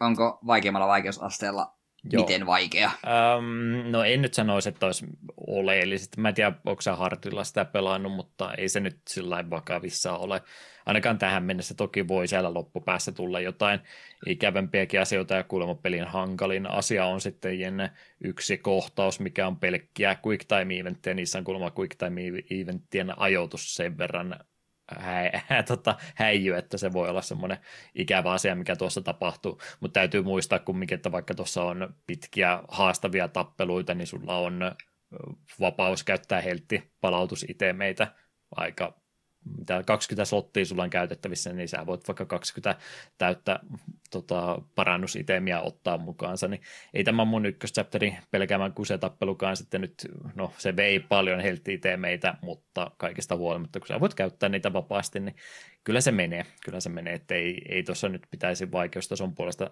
tulla mitään ongelmia, en mä ainakaan Game vielä kertaakaan nähnyt tänä aikana. Mm siinä on kumminkin rahaa niin paljon käytettäväksi, että ei ole mitään syytä, miksei sulla voisi olla 20 stamina rojaaleja koko ajan mukana, täyttä parannusitemia käyttää, käyttää siinä päällä ja muutenkin sitä kun teet sataprosenttisesti kaiken, niin saat todennäköisesti tappeluliikkeet enemmänkin ostettua jo paljon varhaisemmassa vaiheessa kuin mitä ehkä normaalisti olisi. Niin, se on kyllä ihan totta. Mulla on mukava backseattaja ollut striimejä katsomassa muutenkin, niin vähän noiden aseittenkin äh, tota, voimakkuutta on tässä tultu kehuttua ja jostain Dream Machineista menin saamaan kultaisen haulikonkin tässä vaiheessa, mikä ilmeisesti sulattaisi sitten possit, jos haluaisit sitä käyttää, mutta se on mulla vaan hätävarana sitten, että kyllä ne täytyy nyrkein selvitellä nämä Jakussa-selvittelyt eikä mitään aseita käyttää. Kyllä, kyllä. Kunniamies kirju tulee ja ampuva haulikolla naamaan, niin se ehkä ei ihan sopisi teemaa. Eipä kyllä. Mutta joo, ei, ei kannata, jos joskus haluaa legendillä peliä pelata, niin tota pelisarjaa, tai ainakaan eka osa nyt, niin ei, ei ole mikään pois luotaista työntävä juttu tuossa. Mm. Pieni, pieni ekstra mauste siihen peliin, vaan ainut sinne iso juttu on se, että kun ei ole autosaveja ollenkaan ja ei kontinue, eli aina kun henki lähtee, niin se on sitten takaisin ihan kun oikeasti olet manuaalisesti viimeksi käynyt seivaamassa, niin sitä mä oon varonut koko ajan, että on käynyt aina tallentamassa, kun vähänkin jotain progressia tapahtunut, niin se vaan täytyy muistaa. Niin joo, totta, siinä piti niillä puhelinkopeilla käydä. Se taisi sitten olla jo missä tyyliin. Ne olivat silleen, että äh, kaikilla on matkapuhelimet, niin tallennus onnistuu missä tahansa. Mm. Vai oliko se vasta Kivami kakkosessa? Kuitenkin jossain kohtaa sinne tulee, että ei tarvitse mennä puhelinkopeille, kun tosiaan matkapuhelin on aina taskussa, sillä voi aina kilautella tallennuksen. Joo twitch.tv kautta Deognia arki-iltasi on tuosta seiskasta eteenpäin pari tuntia yrittänyt striimailla. Vähän taukojakin välillä tullut, mutta jos kiinnostaa käy vilkaseen, niin sieltä löytyy. No niin, yes. Yhden kerran taisin kävästä itse katsomassa, kun oli satuin oikeaan aikaan olemaan paikalla. Mm. Kun et ollut jo nukkumassa seitsemältä. No pääsääntöisesti pitäisi melkein olla tässä minun nykyisellä työrytmillä. Mm. Vielä joo, oli jotain alo... katteltavaa sulla, mulla kyllä sitä nimittäin on, niin ajattelin vielä kerran takaisin sulle heittää. Joo, puhutaanpa pitkä pätkä MTGstä. Saat itse valita, haluatko kuulla hyvät vai huonot jutut ensin? Mm, no hyvät on aina mukavempi. Joo, äh, minä joskus aikoinaan kehuin tällaista MTG-podcastia kuin Resleevables, missä ne kävivät MTG-settejä, tai, tai settejä, siinä oli Patrick Sullivan ja hetkinen, en muista, Cedric joku. En mu- apua, miksi mä unohdin toisen tyypin nimeen. Kuitenkin kaksi jätkää käyvät MTG-settejä läpi, sieltä käyvät niin kuin, parhaat kortit läpi ja kertovat vähän setin historiasta ja tällaista. Ja tosi mielenkiintoinen podcasti. Mie kuuntelin sitä oikein mieluusti. Sitten jossain kohtaa rupesi, että no, missä se seuraava alarajakso viipyy, ja ei vaan kuulunut, ja sitten jossain luki, joo, että pistettiin ainakin tällä erää homma paussille, ja olin harmissani, olisin halunnut kuulla lisää, mutta nyt tuossa yksi päivä Twitterissä tuli vastaan, että Risliivapolusta jälleen trendasi vähän, ja niin mitä siellä tapahtuu, ja sitten menin katsomaan, että hetkinen, he on aloittanut YouTubessa uuden projektin, ja he käytännössä siirsivät koko projektinsa YouTubeen, alkaen aina ensimmäisestä setistä asti. Ensimmäinen video, joka on sen pari tuntia, niin se on ihan sama kuin se podcasti, mutta nyt vain videomuodossa, ja siinä käytiin läpi alfa, beta ja unlimited, ja sitten seuraava jakso oli tämä Arabian Nights, mikä on ensimmäinen kunnon laajennus. Ja he sanovat, että tarkoitus on, joka jaksossa käydään aina seuraava setti, ja settejä on tullut joku noin satakunta nyt, että saattaa hetki vierähtää, että uusimmissa teissä ollaan, mutta kaikki me käydään järjestelmällisesti läpi. Totesimme, että tälleen on kivempi mennä kuin hyppien edes takaisin, kuten podcastin muodossa. Ja alkuun me oli vähän silleen, että no, ne mieluummin kuuntelisin podcastina, koska YouTube-videossa tuntuu vähän assulta kuunnella, kun kaksi tyyppiä vaan istuu tuoleilla ja höpöttää, että miksi me olla video. Kunnes, kun tätä eka video katsoin, ja sitten huomasin, että niin, nyt kun ne mainitsee jonkun vähän harvinaisemman tai oudomman kortin, niin se kortti välähtää siihen ruutuun. Ja me voin lukea sen kortin siitä. Mun ei tarvitse puhelinta kaivaa taskusta googletta, että mitäs ihmettä tämä kortti teki. Se on oikeasti aika merkittävä juttu. Se tekee siitä niin kuin mukavamman kokemuksen ja sitten myös ylipäätään näiden juontajien välinen niin kuin sanaton viestintä on paljon selkeämpää totta kai, koska kun ne ovat, näet siinä videolla, kun ne myhäilevät toisilleen tai high fivaavat jollekin kortille ja tälleen, niin se antaa se sopivasti lisää. En, että en tässä erää osaa niin kuin silleen sanoa, että olisinko mieluummin podcastin jatkanut vain nyt tälleen videona, koska molemmissa on todellakin puolensa. Mutta tärkeintä on, että Rhys Leavable tuli takaisin. Olen mielissäni. Pitää jokainen video kyllä katsella. En, en ole tosiaan kerennyt vasta, kun sen ekan videon katsoin useammassa erässä loppuun ja Arabian Nights-videon aloitin. Ja olikaan yksi vielä video, minkä sen jälkeen ovat tehneet, mutta ei kiirettä. Siinä on monta monta MTG-settiä vielä tiedossa. Suosittelen siis lämmöllä, jos MTGn historia kiinnostaa. Se mua tuossa podcastin muodossa edin tietysti harmitti, että vaikka oli paljon hyviä jaksoja sieltä täältä, mutta kun ne oli nimenomaan sieltä täältä, niin olisin vähän kronologisempaa järjestystä kaivannut. Toki olisin voinut laittani itselleni jonkinlaisen kronologisen järjestyksen, mutta siitä huolimatta hyppelyä sieltä täältä tuli aina välissä, kun ei järjestyksessä menty. Niin sitä olisin kaivannut, että alusta asti niin kuulostaa nyt kyllä tosi hyvältä. On siis ilmeisesti sata varma, että niillä ei ole tästä nyt MP3-feedia olemassakaan, että se on vain, vain ja ainoastaan YouTubessa. Ei ole ainakaan tuohon vanhaan, vanhaan RSS-feedille päivittänyt sitä, mitä on yrittänyt seurata. Joo, eivät. Minun mielestä ne ihan sano suoraan, että eivät aio sitä niin kuin. Tämä on nyt videomuodossa piste, tämä Joo. ei tule olemaan missään muussa muodossa, että näin me haluamme tämän toteuttaa, niin ymmärrän sen kyllä. Koska siitä tulee nimenomaan sit se, että niitä ei tarvitse jokaista korttivälistä erikseen selittää. Jos itse, itse tiedät, mistä puhuvat, se kortti vaan näkyy siinä ruudussa, niin sehän sitten riittää. Mm. Mutta sitten MTGn huonompiin puoliin. Uusin setti March of the Machine tuli ulos ja minulla siitä setistä itsessään on mitä pahaa sanottavaa, minä on tosi vähän MTGtä viime aikoina pelannut, ja sen verran mitä nähnyt, niin siellä on aika siistejä kortteja. Mutta tämä Lore-puoli. Tässä nyt, minun pitää tehdä pitkä alustus. Ö, kaukaisessa MTG-menneisyydessä yksi isompia eko, es, ekoja isoja pahiksia oli jätkenyt Jakmot. Jakmot oli vähän sitä mieltä, että ei tämä niin kuin, pitäisi, ei ole niin kuin olemassa tällaista täydellistä elämänmuotoa, että lihassa on heikkoudet, mutta niin on myös metallissa, niin pitäisi olla tämmöisen vähän niin kuin metalli ja lihan liittouma. Ja sitten asioita tapahtui ja Jakmotissa tuli Phyrexia-nimisen kansan jumala. Hän itse käsittääkseni ihan, ihan Phyrexia-kansan loi ja tämän saastuttavan öljyn. Ja Phyrexialaiset ovat siis nimenomaan no, tavallaan kyborgia, mutta ei. Käytännössä on eläviä olentoja, mihin on niin kuin istutettu metallia ja tätä öljyä. Ja Fyreksialaisten tahto on yksinkertaisesti se, että kaiken pitää olla täydellistä ja täydellistä on, kun on fyreksialainen. Eli kaikki pistetään joko lihoiksi tai sitten ne uudelleen, tarko- uudelleen vähän niin, kuin niin sanotusti koulutetaan fyreksialaisiksi. Ja tämä oli ensimmäinen tosi iso uhka niin kuin MTGn tarinassa.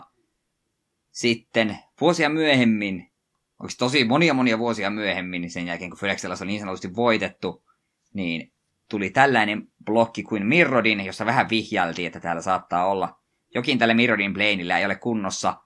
Sitten joitakin vuosia myöhemmin tuli Scars of Mirrodin, joka oli itselle ensimmäinen MTG-setti, mitä, minkä aikana rupesin aktiivisesti pelaamaan niin kuin ihan korteilla. Ja Scars of Mirrodin blogin aikana Phyrexialaiset hyökkäsivät käytännössä Mirrodissa sisältä päin, koska Mirrodin oli tämän öljyn saastuttama ja Phyrexialaiset pääsivät näin ollen muuttamaan koko Mirrodinin New Phyrexiaksi. Se oli tosi iso juttu, että mitä, mitä ihmettä nyt on Venser muun muassa tämmöinen hahmo kuoli ja kokonainen Plane käytännössä tuhoutui, koska Phyrexialaiset otti sen valtaansa. Ja jo silloin parin kortin flavortekstissä vihjailtiin, että Phyrexialaiset ovat tietoisia muista maailmoista ja haluavat levittää tätä heidän täydellisyyttään eteenpäin. Sitten mennään vuoteen mitä? 2020, 2019, jotain siinä tielloilla. Kaldheim-setissä nähtiin yksi Phyrexialainen se oli hämmentävää, mitä Phyrexialainen tekee Kaldheimissa, miten, se on päässyt, miten ne on päässyt liikkumaan Blaneen välillä nykyään.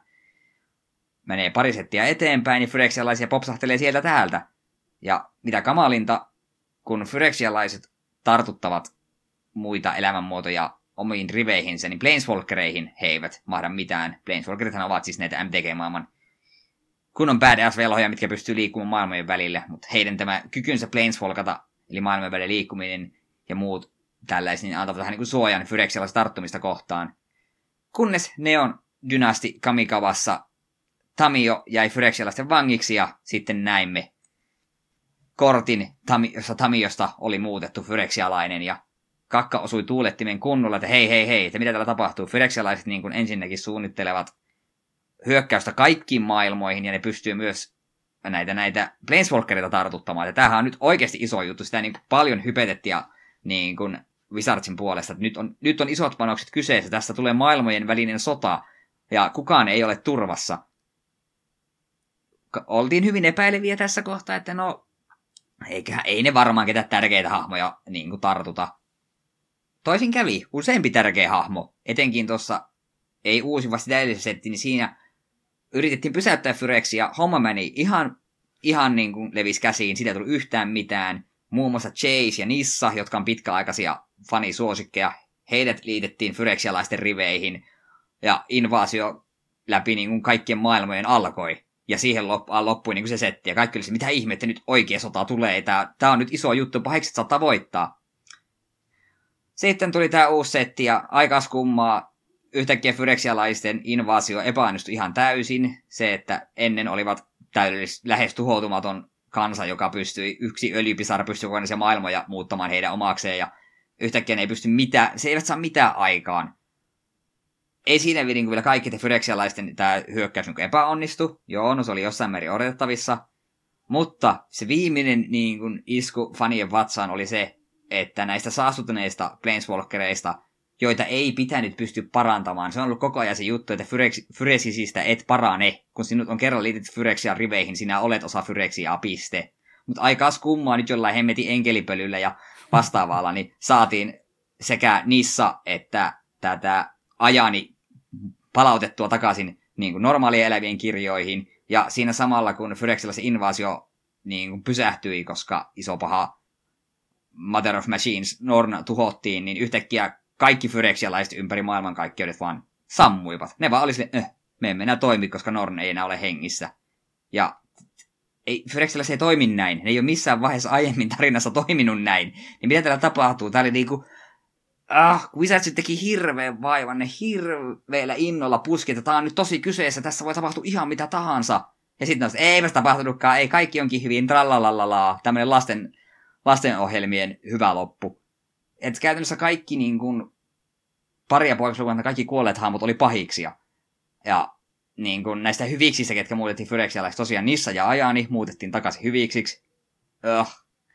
Ja Chase ja Vraska on tällä hetkellä kateissa, mutta sitäkin jo vähän vihjälti, että ne tulevat takaisin. Ah, ja se myös. Nahirista ei tiedetty, mitä sieltä tapahtui. Paitsi, että ne spoilas seuraavan setin, March of the Machine Aftermathin, tämän, tämän boosterboxin, ja siinä näkyy, että Nahiri on kunnossa, vaikka viimeis kun me nähtiin, niin se oli Phyrexialainen, ja meille ei kerrottu, miten se yhtäkkiä parantui. Niin kuin... Ei voi tehdä näin, että annetaan hirmu isot panokset. Nyt on tosi kyseessä, että porukkaa kuolee, ja tässä on isot jutut, ja sitten ollaan vasta, että ystäv- ystävyydellä ja yhteistyöllä tämä uhka saatiin pysäytettyä. The end. Mm. Tämä oli ihan totaalinen feili Wizardsien puolesta. Ei niinku me, me taisin sanoa tästä tyyliin joulukuntien noilla tuolla Discordissa. Me muistan, me silloin asiassa sillä avauduin, että aivan varmasti se tulee jotain roskaa, että ei, ei taakka pysyvää tämä Fyrexialaisiksi muuttuminen, vaan tästä tulee joku tosi typerä Deus Ex Machina. Mutta ei näin. On ollut täydellinen po, niin kuin paikka, vaikka oli selvää, että Phyrexialaiset ei tule voittamaan, koska hän ei tämä oikein voi toimia näin, että MTG-maailma menee siihen, että kaikki on nykyään Phyrexialaisia. Mutta se, että kun niillä on ollut potentiaalia niin kuin oikeasti waipata monta vanhaa hahmoa pois ja antaa vähän hengitystilaa uusille hahmoille, mutta ei, ei me uskalleta tappaa näitä tunnettuja hahmoja meiltä pois, koska olisihan se nyt harmillista, että me jouduttaisiin panostamaan uusinkin hahmoihin. Ja tämä räntti ei todennäköisesti kiinnostanut yhtään ketään, mutta halusin räntillä tästä aiheesta, koska... Ah, ei näin! Ei se kyllä, mitä itse katkelmia tarinasta sieltä täältä kuuluu, niin Fyrexialaista aina eniten kiinnostanut, että on ollut se niin OK-juttu, mikä on ollut sillä mitä ikinä kunnolla lyöty ole, että ollaan vaan niin odoteltu, että siellä ne jossain on, ja mitä enemmän aikaa kuluu, niin sitä ikävämmin tulee todennäköisesti käymään sitten, kun tulee jotain käymään. Sitten se menikin näköjään aika, aika nopsaan pois. Ehkä tässä on sitten joku sama juttu kuin Vovissa, niin Lich Kingin kypärä ja sitten Skurke, niin ehkä se joku vetää Elesnornin jonkun pääkypäräkseen ja sitten se on, aktivoituu taas ja sitten mennään uudestaan. Se olisi ihan hyvä, niin. että toi Phyrexia voisi olla mun mielestä siellä maailmassa semmoinen niin kuin ikuinen uhka, ettei sitä ikinä pääsisi eroon, mutta kuulostaa nyt aika huonolta tällä hetkellä ainakin, että tuleeko Joo, ne enää siis, ikinä olemaan. Niin kuin sehän siinä just oli, että kun ne onnistuivat tekemään tämmöisen Realm Breaker puun, joka pystyy niin kuin nimenomaan rikkoutumaan maailmojen läpi, joka mahdollistaa sen, että ne pystyy hyökkäilemään ihan kaikille maailmalle yhtä aikaa, niin, niin kun se oli jo ärsyttävä, kun annettiin niin kuin tämmöisiä story-katkelmia sieltä täältä, mitä eri planeilla tapahtuu, niin kaikkialla Phyrexialaisille meni joku pieleen. Se oli niin kuin ihan naurettavassa Inistradissa silleen, no koska Inistradin zombien zombit toimii tällä tavalla, niin Fyresis ei toimi niihin, niin sitten zombi, joukko zombeja vaan pysäytti kaikki Fyrexialaiset siellä sille, okei. Okay. Sitten Ikoria, joka on täynnä jättiläismäisiä hirviöitä, niin koska syystä X, niin näitä hirviöitä ei voi tartuttaa Phyrexialle. Sille, okei, okay. siis mikä, eikö tämä juttu ollut, että se toimii kaikkeen, niin miksi nyt yhtäkkiä vedätte tämmöisiä typeriä selityksiä, kun me ymmärrän sen, että ei ne voi totta kai voinut tehdä silleen, että kaikki maailmat on nyt saastuneita, mutta eikö jos voinut tehdä silleen, tehdä niin kuin selväksi, että hei, pari maailmaa on nyt tuhoutunut. Ne on osa Fyrexiaa, ja vaikka niistä niin, että tämä Realm Breaker-puu on nyt tuhottu, että ne ei pääse kuitenkaan sieltä enää eteenpäin, mutta pari maailmaa menetettiin. Mutta ei, ne onnistu kaikkialla pysäyttämään se invaasio, joka on ihan naurettavaa. Äh, nää niinku... En tiedä. Mieti oikeasti, kun tulee joku... Tulee, tulee ja jäällä ollut viimeinen osa, ja sitten siinä jo enkelipölyllä yhtäkkiä Eddard Stark ja muut vaan hyppää henkiä, että hei, en mä kuollut. Mm. Tämä on niin kuin lähes sama asia, ei se mitään järkeä. Ja sitten myös se oli myös aika monella pointtina, että tämä tapahtui kaikki niin hirveän nopeasti. Invaasio alkoi blogin alu, tai siis setin alussa, tulee setin tarina, parin päivän sisällä ulos, invaasio ohi, kaikki hyvin. Vähän silleen, että kun tästäkin olisi voinut edes palotella pariksi eri setiksi, niin siitä saanut tosi paljon niin kuin enemmän. Nyt se vaan jäi tosi pintapuoliseksi ja kiirehdityksi. Et niillä on ollut semmoinen suuri idea tässä suuresta invaasiosta, mutta sitten ne ei ole keksinyt, minne se toteutettu sen. Niin sitten no äh, työnnetään se yhteen settiin, missä se alkaa ja loppuu piste. Hankalahan tuo tarinan kerrota toki nyt korttipelin kautta on, mutta pitkällä aikavälillä niin pystyisi noitakin asioita paremmin tekemään. Että ei sen tarvi olla niin blogissa asioiden ohitse sepä, ja sitten just kun peli mekaanisesti se olisi kuitenkin niin helppoa, ne voisi kaikessa rauhassa tappaa hahmoja pois, koska ne voi peli mekaanisesti kuitenkin printata kortteja, mitkä toimisivat samalla tavalla kuin ne vanhat hahmot. Mm. Niin, se on, on typerää suojella loppuun loppuun asti. Ja kun sitten se antaa just semmoisen käsityksen tälleen niin sarjan faneille, että me tiedetään, että nämä hahmot on turvassa. Nämä on tärkeitä hahmoja, nämä on ollut vuosia mukaan, ei ne tule ikinä kuolemaan. Fyre, Fyresis ei tehonnut niin, ei, ei ne tule ikinä kuolemaan. Se, se vie kaiken jännityksen pois turha, se aiheuttaa nimenomaan just sen, että ö, hahmoja, mitkä pitäisi olla kaikkien rakastamia, niistä alkaa tulla semmoisia, että ah, taas tämä tyyppi, kun me ollaan tuijotettu 20 vuotta, miten ne samat tyypit hyppii maailmasta toiseen ja pelastaa kaiken. Ja kun MTG-maailma on niin iso, niin siellä olisi potentiaalia antaa vähän niin kuin sitä valokeilla muillekin, mutta... Äh. Joo, me ollaan, me ollaan aika iloinen, että en ole juurikaan enää MTGtä pelannut. Ja voi olla, että rupeaa niin Tolorenkin seuraaminen pikkuhiljaa tipahtaa pois kokonaan, että kun on pettymyksiä vaan. Katson Risk. Mun ehdotukset, mitenkä fiksataan Magicin tarinapuoli on siinä, että nyt on Father of Machines ja Mother of Machines hoidettu, mutta onko se Uncle of Machineista kuullutkaan, se tulee setää vielä kostamaan Fyrexian puolesta, ja toinen ehdotus on, että Richard Garfieldista tehdään Planeswalkeria sekä käy tappamassa näitä turhia Planeswalkereita pois, että saadaan vähän raivattua tilaa uusillekin. Se toimis. Hyviä ideoita. Joo, mutta ei, ei mulla enempää. Me on räntänyt aivan, aivan tarpeeksi. Hyvä kuulla. Mitäs, mitäs, mitäs täällä näytetään? Tunti ollaan reilut oltu alkuhypynnössä, niin ehkä aika pistää isompaa vaihetta silmään. Omat katselut muut Mario-leffa ohella äkkiä alta pois.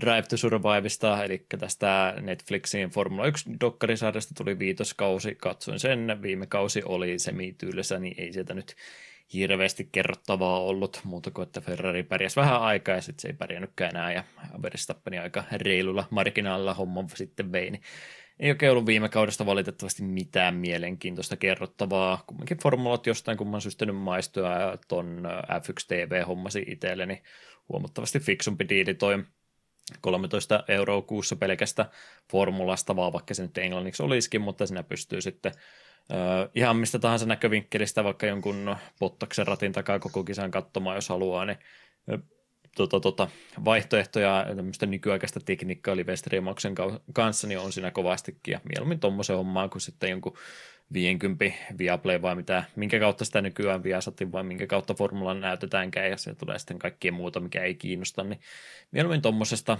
spesifikistä äh, striimausjutusta sitten maksaakin. Ja pystyy sitten toki heti irtisanoutumaankin, jos haluaa, niin ei tarvitse mitään pitkiä sopimuksia tehdä, niin toimii hyvin, toimii hyvin se. Äh, mielenkiintoinen kuunneltava sivukorvalla ja pystyy ihan näin kyllä kunnolla kunnollakin katsomaan, mutta en ajatellut ollenkaan, että mua City Skylines ei enää kiinnostaisi sellainen. Pelasin kyseistä peliä kovastikin, kun peli julkaistiin, mutta en ole siihen sitten DLC ja näiden jälkeen palannut ollenkaan ehkä mielessä tämä kävi. Sen takia, että oli kumminkin jatko-osa tuossa jo vähän spoilailtu, että sitäkin olisi tässä nyt jossain kohtaa tulevaisuudessa tulossa, niin kiva kevyttä rakentelupeliä ja paljon sitten lisäsisältöä on matkan varrella tullut, että paljon syvällisempihän se peli nykyään on kuin mitä se alun perin oli, mutta ihan oikean elämän kaupunkisuunnittelija, niin hänellä on tämmöinen City Planner Place, tota, tota, YouTube-kanava olemassa, niin hänellä on tämmöinen beginners tutoriali opas sitten, miten City Skylines ja pelattaisiin sillä, että nimenomaan joka ikinen elementti, mitä pelin sisältä löytyy, niin hän selostaa erittäin, erittäin mukavalla äänellä. Jos on miettinyt, että onko olemassa ketään Bob Rossia City Skylinesin puolelta, niin se on kyllä ehdottomasti hän, että todella rentouttavaa, katseltavaa ja samaan aikaan tosi informatiivistakin, että kaikki mahdolliset yksityiskohdat, mitä pelin sisältä löytyy, mitä sä et itse olisi ollenkaan tehnyt, niin hän kyllä tietää pelistä oikeastaan kaiken mahdollisen. Niin tosi lämmin suositus, jos ei peliä jaksa itse ruveta enää pelaamaan, mutta vähän kiinnostaa, niin kannattaa katsoa tuota hänen sarjansa vaikka paria ekaa videota, niin näkyy kyllä pelin peruselementit siinä ja muutenkin vaan tosi, tosi semmoista rentouttavaa, katseltavaa vaikka toiselle ruudulle laittaa se pyörimään, niin erittäin lämmin suositus hänen kanavallensa kyllä. Tietää mistä puhuu. Hmm. Ja onko siinä sitten, aa, Wrestlemania viikonloppu oli tuossa, no en ole VVtä kattonut koko vuotena ollenkaan, mutta kun vähän sivukorvalla kuunnellut, mitä tämä Bloodline feudi siellä oikein mm, on, on sitten pyörinyt, niin en ole se enempää seurannut VVtä, mutta WrestleMania nyt on aina tullut katseltua. Ja ykkösillan jälkeen, kun se on nykyään kaksipäiväinen tapahtuma, niin ykkösillan jälkeen oli semmoinen, että herrejästä täällähän oikeasti on ihan laadukasta sisältöä, että onko, o, o, rupeako pikkuhiljaa kaduttamaan, ettei ole kattonutkaan kyseistä lohkoa sen jälkeen, kun iso paha Vince sieltä potkittiin pois. Tota, tota, näiden skandaalien jälkeen, niin ajattelin, että kyllähän se nyt näköjään Triple H sitten hoitanut hommat sillä tavalla, että on, on itse asiassa ihan mielekästä sisältöä. Ykkösilta erittäin hyvää vapaa sisältöä innottamana kakkosilta katsomaan ja oli sen jälkeen, että no mä nyt joutun vähän skippailemaan tiettyjä matseja, mutta paljon hyvää siinä vielä oli ja sitten vielä seuraavan päivän Raw After Mania jakso ja sitten olikin, että joo, ei herra jestas, että ei, ei tämä nyt olekaan itse asiassa yhtään mistään kotoisia. Siinä sitten uutisia lukeessa kävikin selväksi, että jo, joo, tämä ää, Vince, joka näiden tota, rahalla seksuaaliahdisteluiden ää, hiljaiseksi maksamisten jälkeen ja lupausten jälkeen, että hän on poistunut firmasta, niin yhdeksän kuukautta myöhemmin tulee, että joo, kaikki on nyt hyvin, että hän voi taas palata palata sitten johtajaksi ja vedetään taas vanhalla tavalla tästä eteenpäin silloin, kun ette tykännyt myöskään, niin jos mä nyt hoidan tätä firmaa taas tästä eteenpäin, kyllä se näköjään sitten näkyykin, että joo ei, odotellaan kyseisen henkilön rauhallista, luonnollista poistumaa tästä maailmasta, niin ehkä sitten VVtäkin voisi joskus enemmän katsella. Onneksi, mm. on, onneksi on muitakin federaatioita, mitä sitten katsella, jos vapaapani maistuisi. Jepä jee, siinä on mun katselut ja pelaamiset ja toivottavasti oli sunkin. Me ollaan Joo, kyllä. varmaan alkupuhe ennätykset tässä kohtaa. Joo, no toivottavasti meillä on vielä muutakin sanottavaa. Olen hyvin iloinen, että meillä on kuitenkin pääaiheena peli, mistä me ei ehkä monta tuntia puhuta. Kyllä. No, näillä puheilla, näillä kommenteilla pieni musiikkibreikki tähän kohtaan ja sitten muuta materiaalia läpikäymään.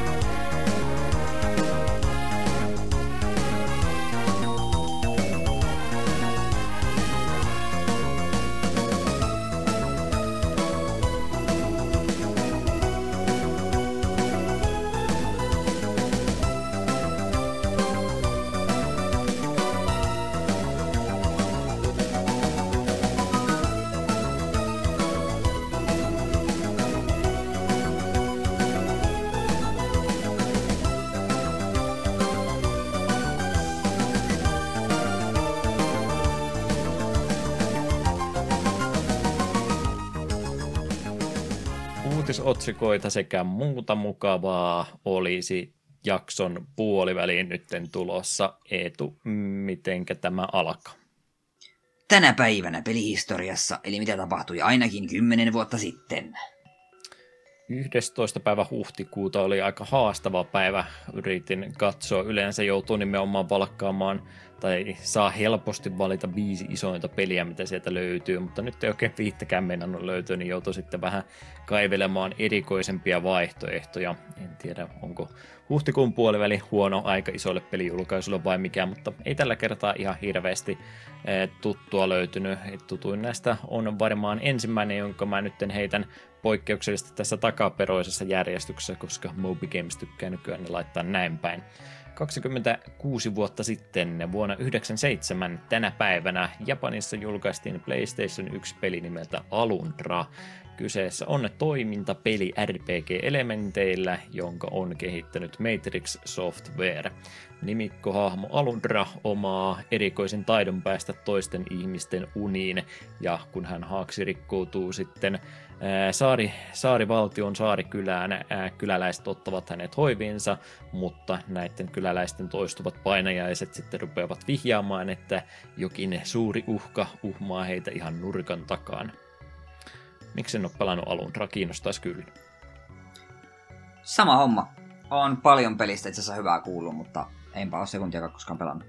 Kakkonenkin löytyy hyllystä, en mä sitäkään ikinä laittanut koneeseen kiinni, että mm. mikä on minussa vikaan kakkonen on kuulemma huono jatkoosa, että ehkä ei sitä, mutta alkuperäinen niin täytyy päässä laittaa itselle muistutus, että voisi sitä jakson aiheeksi joku kerta ehdottaa. Mm.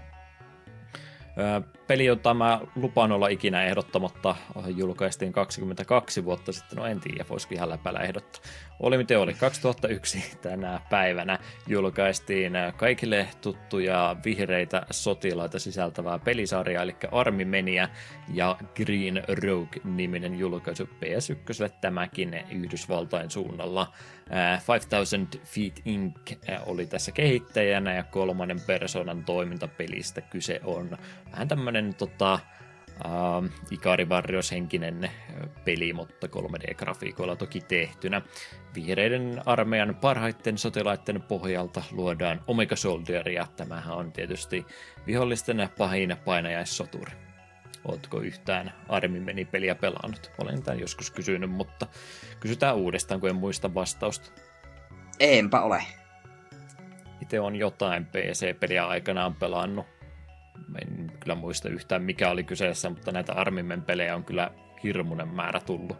En tiedä, ne on ilmeisesti myynyt sitten jossain vaiheessa hyvin. Varmaan niille sitten joku niin kohdeyleisö on olemassa. Löytyyköhän Armin meni kart racing-peli toivottavasti. Eh. No, jos ei Armin meni kiinnostaa, niin mitenkäs olisi sitten vuosi siitä, itse asiassa kaksi vuotta eteenpäin siitä, anteeksi, 20 vuotta sitten tasaan tänä päivänä Tropico-pelisarja sai ensimmäisen jatko-osansa, eli Tropico 2 Pirate Cove Kove nimellä. 2003 siis julkaistu Windows-pelistä olisi kyse ja Proxity Software tässä kehittäjänä. Eli periaatteessa samanmoista kaupungin rakentelupeliä kuin mitä ykkösosasta löytyy myöhemmistäkin sitten, mutta kakkonen päätti heittää sitten ihan kunnon teeman tähän peliin eh, yhteyteen suoraan kiinni, ei ole mistään tosiaan lisälevyistä tai DLCstä kyse, mikä ehkä tänä päivänä se toteutustapa oli, vaan nimenomaan kakkonen olikin sitä koko ajan merirosvo-vinkkelistä tehty, eli sä oot sitten merirosvo-kuningas, joka ylläpitää omaa saartansa ryöväämällä kauppalaivoja siitä ympäristöstä. Eli muuten siis sama, samaa teemaa tai samaa perusmekaniikkaa, mutta kokonaan eri teemalla tehtynä, niin aika erikoinen jatko-osa-idea kyllä. Joo, en ole yhtään Tropicoa pelannut, vaikka varmaan jo vähintään kaksi tai kolme muuta löytyy sekä Steamista että Pleikkarilta. Mm. Pitäisi jossain kohtaa varmaan pelailla. Ilmeisesti ovat oikeasti ihan mainioita pelejä. Joo, nelosta tuli joskus aikana aika paljonkin pelattu, että voisi niinkin vähän paremmin tutustua. En tiedä kuinka hyvin ykkönen esimerkiksi tänä päivänä pyörisi. Mm. Pitäisi olla melkein kokissa ja tämmöisissä kauppapaikoilla sitten noin olemassakin. Niin luulisi kyllä ainakin vähän XPLA, eli Live Arcade-pelaamista seuraavaksi tarjotaan 16 vuotta sitten tänä päivänä vuonna 2007 julkaistiin Euroopan alueella Xbox 360 Live Arcade-peli nimeltä Boom Boom Rocket. Ja tässä ollaan nyt vähän Fantavision-maisessa hengessä menossa, eli Bizarre Creations olisi tässä luojana, ja sama Poppo, joka tosiaan Geometry Warsilla räjäytti pankin hiukan aikaisemmin, ja räjäyttämistä harrastetaan tässäkin, eli Fantavision-maista rakettien räjäyttelyä on, mutta tällä kertaa musiikin tahtiin täytyy tätä harrastaa. Fantavision oli itselleni kiehtova peli, joka ei sitten ollut oikeasti niin hauska pelata kuin mitä kuvittelen, niin olisikohan tämä sitten siitä se pykälän parempi variantti. Mainitsit Fantavisionin ja mulla meni naama hirveästi. no, kaikkea pitää kokeilla kerran. Paitsi. Fantavisionia ja kansantanssia.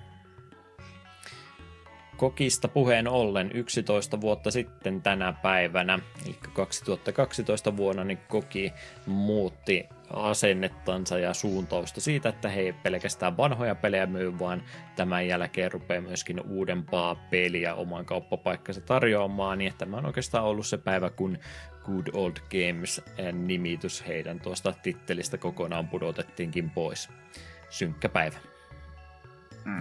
No ei nyt varsinaisesti, mutta vanhojen pelien kauppapaikkana edelleenkin, vaikka tästäkin nyt näkyy 11 vuotta jo aikaa, niin kyllä mä koki edelleenkin koen semmoisena, että sieltä mennään niitä vanhoja pelejä katsomaan ja on siellä välillä uuttakin, mutta en kyllä muista toisin kokiin kautta. Jotain indie-peliä mä oon saattanut joskus sen takia, kun kehittäjä on sanonut, että mieluummin ne joku DRM-vapaa versio hommat ja vähän isomman palan kakusta he saavat sitten tämmöisten kautta, niin se on ehkä ollut ainut kannuste, minkä takia mä oon jostain muuta kuin Steamista pelejä ostanut, mutta en mä kyllä kokista edelleenkään kovinkaan uusia pelejä käy kyllä ostamassa. Joo, se on jännä. Itselläkin on kyllä se mieli, mieli, mieltymys sille, että jos on uudempi peli ja jostain sitä haluan sen ostaa, niin kyllä mä ensin Steamin katon. Tosin nykyään me lähinnä, jos Steam-pelejä ostan, niin ne on lähes poikkeuksetta podcastia varten ja silloin me kyllä mä kannan kokiin. Mm. Jep, jep, jep. Viimeinen peli tällä kertaa aikamatkallamme vie 11 vuoden taakse vuoteen 2012, jolloin muun muassa Linuxille ja muillekin alustoille julkaistiin suomalainen peli nimeltä Legend of Grimrock. Almost Human oli tässä tosiaan kehittäjänä ja Dungeon Crawlingista semmoista aika perinteisestä semmoisesta, mutta vähän uusilla mausteilla ja grafiikoilla väritettynä. Pelaaja luo tässä neljä hahmoa, jotka ovat kuninkaan toimesta heitetty Grimrockin vuoren luolastoihin selvittämään kyseisen paikan salaisuuksia. Kuningas ei tietysti kerro, että yksikään aikaisempi tutkimusryhmä ei ole koskaan tältä reissulta palannut, mutta jotain rikollisia ne on, niin sinne vaan, sinne vaan luolia koluamaan. Siitä taas ajatus, että tämänkin voisi ehkä listalle laittaa, vai ootko itse Grimrockia pelannut? Tämä oli suosittu peli kyllä silloin, kun tämä tuli. En itse asiassa itse ole pelannut. Olen video kattonut ja paljon kehuja kuullut ja on se kyllä kiinnostanut. Ja nyt kun se on, näet, onkin jo yli vuodella ollut niin kuin meille niin kuin vapaata riistaa, niin pitääpä jossain kohtaa oikeasti ottaa peluuseen. Hmm. Hyvä idea kyllä. Ei noi alkuperäiset Dungeon Crawlingit itseäni niin kovasti kiinnosta, mutta tämä on kuitenkin vähän, vähän modernimpi ää, tota, tota, lähestymistapa siihen vanhaan genreen. Ne kuulemma semmoisia quality of life-juttuja kovastikin tehnyt, tehty sen ympärille, että pelaaminen on vähän mielekkäämpää. Mm, näin meikin on käsittänyt. Tämmöistä kaikkia 11.4. oli tapahtunut, mutta mitäs kaikkea muuta on tässä viimeisen kuukauden aikana tapahtunut? Voin heittää Eetulle siltana samaan tien, että Wii U ja 3DS eSoppi ovat kuolleet. Kommentti harmillista. Kyllä mulla, kyllä mulla on niin kuin molemmista useampi peli ostettuna ja harkitsin jopa, että olisin Wii Uun iskenyt seinään viimeisinä päivinä ja käynyt katsoa, olisiko siellä jotain, mitä ostaisin, kunnes tulin siihen lopputulokseen, että en niitä varmaan ikinä tulisi pelaamaan, vaikka ostasin kiinni. Niin antaa mennä vaan. Harmillista kyllä. Voipi olla, että sille jossain kohtaa niitä tajuu, että ai vitsi, se olisi pitänyt kyllä napata. Mutta se on mennyttä. Se on harmillista kyllä näiden kauppapaikkojen sulkeminen, mutta kyllä se pitää niinku tiedostaa, että ei niitä mitään järkeä pitää pystyssä, jos siellä joku kaksi asiakasta käy viikossa. Mä haluaisin, että ne olisi aina ja ikuisesti. Niin. Tai jos ne ei ole vanhoilla alustoilla enää olemassa, niin se, että ne olisi sitten uusilla kaikki sama löytyisi, niin se oli se minun utopistinen toive tälle maailmalle, mutta se on vähän liian, liian paljon näköjään se pyydetty. Mm. Toki nyt sitten on mahdollista, että en kyllä tiedä, rupesin ajattelemaan, että ehkä Nintendo nyt herkemmin pistäisi Switchille pelejä, mitä on ennen löytynyt Wii Ulta, kun nyt ei voi mennä Wii Ulta ostamaan halvempaa versiota. Mutta eikö ne Donkey Kong Tropical Freezing kanssa tehnyt kanssa, että se kun Switch-versio julkistettiin, niin Wii U-version hinta hyppäsi eShopissa, joka oli aika erikoinen veto. Hmm. Että ette mene ostaa halvempaa versiota, ottakaa kilti sitä Switch-versiota. Sama peli, mutta pykälä isommalla resoluutiolla. Mm. Mä iskin 3DS-laturiin kiinni ja käynnisteli ja kävin vähän katsomassa, että mitä siellä tarjouksessa oli. Yllättävän vähän kuitenkin oli siinä edeltävänä viikkona ennen kuin se alas meni, niin yllättävän vähän siellä oli mitään pelejä. Mä just ajattelin, että no, voimme nyt jonkun X summan rahaa iske kiinni, jos siellä on nyt niitä pelejä, että mitä haluaisi haluais sitten pelata, niin Atluksen pelit, niin ei että mikä miten se, että nämä olisi kiinnostanut, niin ei mitään alennuksia. Totesin, että joo, antaa sitten olla. Katoin Pokemonia, joo, ei elä, elä kun elä, se ei ottelekaan. Tämä Pokemonia halvella myydä, niin totesin, että no, mulla on se Yellow ja kristalli siellä olemassa, niin en mä nyt rupea sen takia Redia ja Bluuta ja Goldia ja Silveria ostamaan, kun ne nyt sitten hyvinkin todennäköisesti jonain päivänä taas jotain muuta kautta päätänsä nostaa, ja tietysti niistä pyydetään taas täyttä hintaa, niin en mä sitten ajatellut, että sekään niin stressaava ole, ja kyllähän näitä kyseisiä pelejä voi jollain muullakin tavalla sitten pelata, jos huvittaa. Mutta oli siellä siis jonkin verran Atlus-tyyppisiä pelejä, niin oli siis ihan kahdella eurollakin. En nyt enää nimellä muista, mitä ne oli, mutta ihan semmoista, mitkä on 40 ollut kyllä 3Dssä tota, fyysiset kopiot ollut myynnissä, jotain Stella Glowta ja mitähän muuta se olisi esimerkiksi ollut, niin siellä oli aika monta tämmöistä ihan täys veristä RPGtä kahdella eurolla tarjouksessa, mutta en mä sitten kuitenkaan ottanut mitään niistä, että lähdin sellainen tota, tota, lompakko auki, menin katsomaan, että mitäs kaikkea sieltä ottaisi ja totesin, että ei mä nyt sitten otakaan, otakaan oikeasti mitään. No taitaa molemmat alustat olla semmoisia, että ne kyllä halutessaan pystyy fiksu ihminen sitten hakkeroimaan semmoisen kuntoon, että niillä voi sitten jotain niitä serkun kopioita niistä peleistä pelata, niin en mä nyt ruvennut sen takia se enempää stressiä tuosta ottamaan. Niin, ja veikka. Mitä voisin miettiä jotain Wii Ultakin, niin melkein kaikki Wii U'n isot pelit on jo julkaistu Switchille. Mm. Paitsi ja, se niin, zombipeli. Niin. Zombie U vai mikä tämä oli?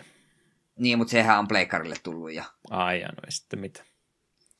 Mutta 3Dstä piti sanoa, että varmaan just ne ainoat, mitkä olisi voinut jossain kohtaa hätkätä hereille, että vitsi olisi käydä ostamassa, olisi ollut just Persona Gu 1 ja sitten tuo Shin Megami Tensei 4, mutta jos nekään ei ole edes alennuksessa, niin aivan mm. sama.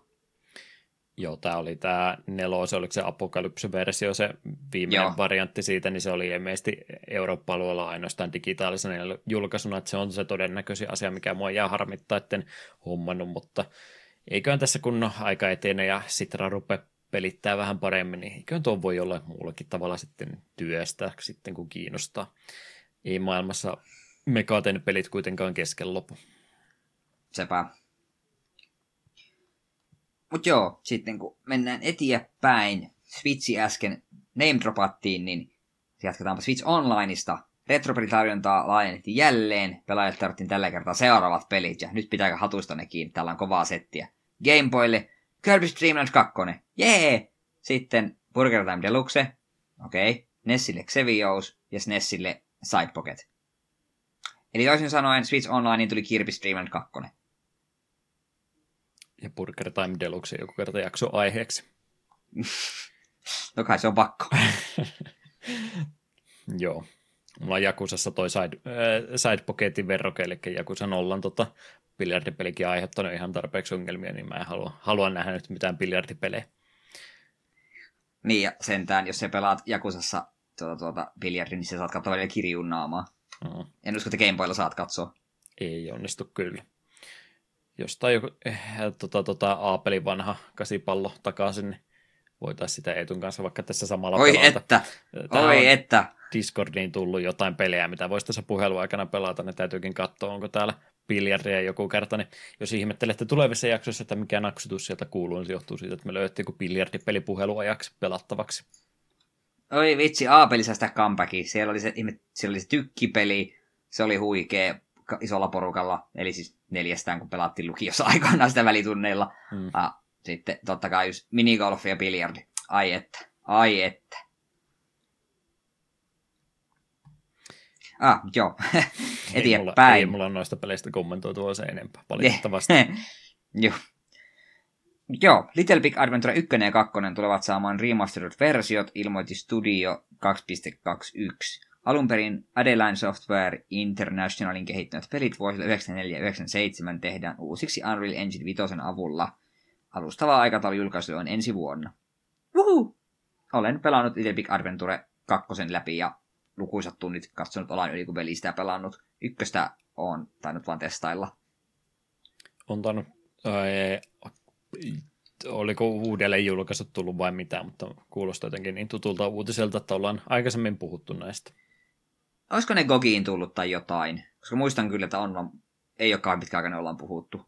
Hmm. Uutta ja tuorettakin siis tulossa.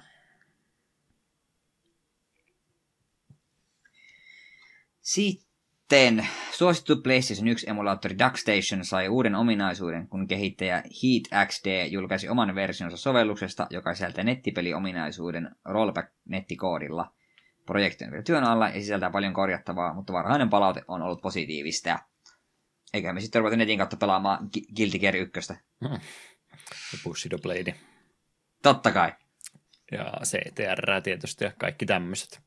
Oi, että CTR en halua pelata, kun me sinne stanalla turpaa. No, sen takia mä sitä haluan pelata jossakin sua vastaan edes pärjäisiin. Erittäin hyvä uutinen. Toi on aika harvinainen ollut yllättäen tämä nettipelin tekeminen. Toki varmasti paljon tietoteknistä osaamista vaatii, että tuommoisen saisi saisi tehty, että ei oikein muista kuin vanhan kunnon Zetasnes, jota Eetu taitaa vieläkin käyttää, niin siinä jossain vanhassa variantissa. En käytä. on, onko mä saanut jo kiusattua sut pois se käyttämisestä siis? Aikoja sitten. Hyvä, hyvä. No, Zetasnessa oli aikanaan, aikanaan nettipeli ja se on melkein ainoita juttuja ollut, kun muista, että on, on niin hyödyntänyt nettipeliominaisuutta emulaattorissa, niin tosi hienoa. Dark Station on, on ehdoton suosikki nyt aseman vienyt tuolta PS1-emulaation puolta, nyt jos pääsee oikeasti ihan hyvillä yhteyksilläkin sitten pelaamaan jotain tämmöisiä pelejä, mitä ennen pelattiin vaan samalta sohvalta, niin nyt netin kautta, niin erittäin hieno uutinen. Hmm. Sitten kaikkea pikauutista vielä tähän näin, jotka ovat nyt pikauutisia varmaan sen takia, että päästään elämässä eteenpäin. Eh, yksi isoimmista vanhojen pelien uudelleen julkaisusta, mitä tässä tapahtui, niin viime kuun 24. päivä julkaistiin Resident Evil 4 remake, josta jo kovasti puhuttu oli, ja ihmiset ovat tuntuneet siitäkin tykkäävän. Onko Ressi 4 paljon muistoja? Öö, minä vastustin Resident Evilosta aikoinaan kovasti, kun se tuli, koska eihän tämä ole mikään Resident Evil, tämähän menee ihan väärin. Näin ole zombeja ja tämä kuvakulma on vääriä, ei, ei, ei, ei, mutta sitten muutama vuosi myöhemmin päädyin sen kuitenkin Pleikari 2 hankkimaan ja pelaamaan ja toteamaan, että on tämä perkele hyvä peli. On se edelleen hyvä peli, ja kyllä tuo remake vähän kiinnostelisi, niin saisi tekoisin pelata Resident Evil uusiksi. Mm. On, se, on, on, on, se oikeasti perkeleen hyvä peli, vaikka minä edelleen suosin vanhoja ressoja. Itselle se oli se ainut Resident Evil, mitä oli tullut pelattua, ja ei se silloin niin napannut, kuin en alusta loppuun pelannut, mutta kun pätkiä sieltä täältä, mutta ymmärrän kyllä, että aikansa teoksi. Mm. Toinen pitkäikäinen sarja, josta vähän niitä remasterointeja ja muuta hehkutettu on, niin Blooper-tiimi on ollut Silent Hill 2 remakeä tekemässä, ja hekin tuolta jo ilmoittelivat, että voisi olla kohta puolella jo sekin peli valmistumassa. Kommentti. Olen varovaisesti kiinnostunut. Olen, mutta olen myös äärimmäisen valmis pettymään. Niin, en tiedä mikä Blooper-tiimin track recordi noin muuten on ollut heidän julkaisussa, en ole heidän tekemisiä, niin muuten, muuten kattelu. Jotain kaupeleja hän oli aikaisemminkin tehnyt. Mm. Ilmeisesti semmoisia ihan ok-tason versioita, mutta ei nyt parhaimmasta parhaimpia kuitenkaan. Emulaattori uutiseenkin suoranaisesti liittyen, niin tämä viimeisin lisäys, mitä tänne heittelin, niin Itsellekin uutena tietona oli, että Xbox Onein Series X ja S-sarja on ollut suht suosittuja emulaattorialustoja, että niissä on pystynyt sitten ää, tota, tota, konsolin kautta puuttaamaan näitä suosittuja emulaattoreita, mutta nyt oli sitten Microsoft vetänyt uuden linjauksen, että ette muuten tee, tee enää tällä tavalla, ainakaan perusversiossa, jossain kehitys versiossa ja moodeissa ilmeisesti vielä onnistuu, mutta että näin perus kuluttajakäytön koneessa niin on nyt sitten nuo emulaattoreiden käytöt blokattu. Ee, oli mennyt itseltä ohi kokonaan, että näinkin sitä oli hyödynnetty, mutta kyllä nuo Xbox-alustat varsinkin on tuntunut olevan semmoisia alustoja, mitä ihmiset on tykännyt modata, mutta aiheeseen liittyvä kysymys, niin onko sä ikinä emulaattoreja pelannut konsolien kautta? En ole koskaan, ja ei joten, jotenkin pelottava ajatus. Kuitenkin teen jotain väärin ja sitten on FBI ovella.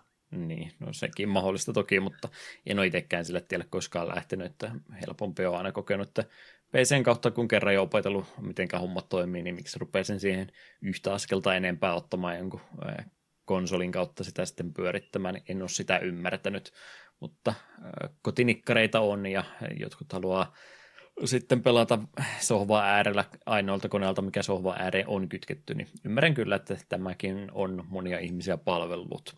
Harmi, että Joka... tämmöinen linjaus nyt vedetty. Mm.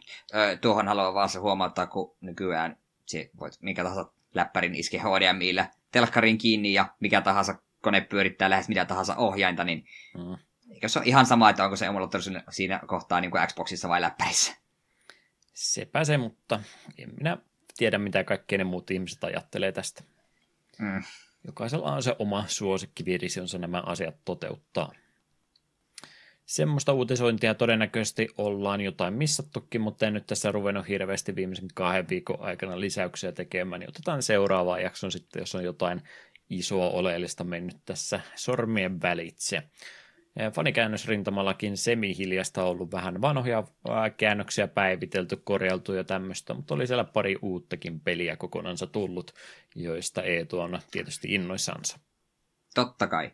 Ekana täällä on Aspik Mahe Biono Noroi Famicomille julkaisi roolipeli vuodelta 88, jonka loi Starsoft ja jonka tälle alustalle käänsi Bothek-peli, on tarinallisen jatkumoon kehittäjän aiemmalle Lizard-nimiselle pelille.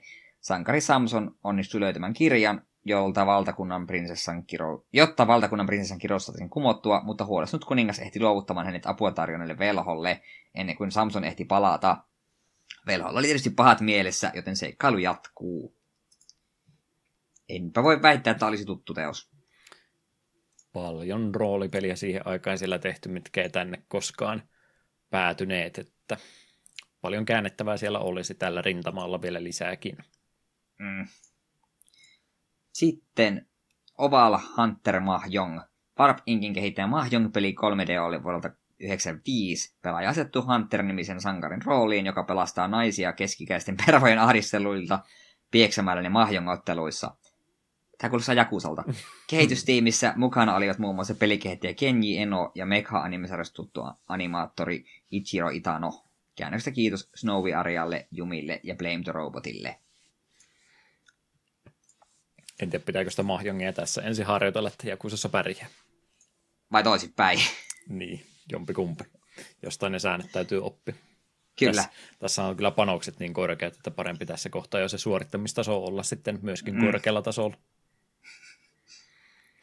Mahjong, mahjong, mahjong. Ikinä siitä ei pääse karekuun, vaikka kuinka yrittää.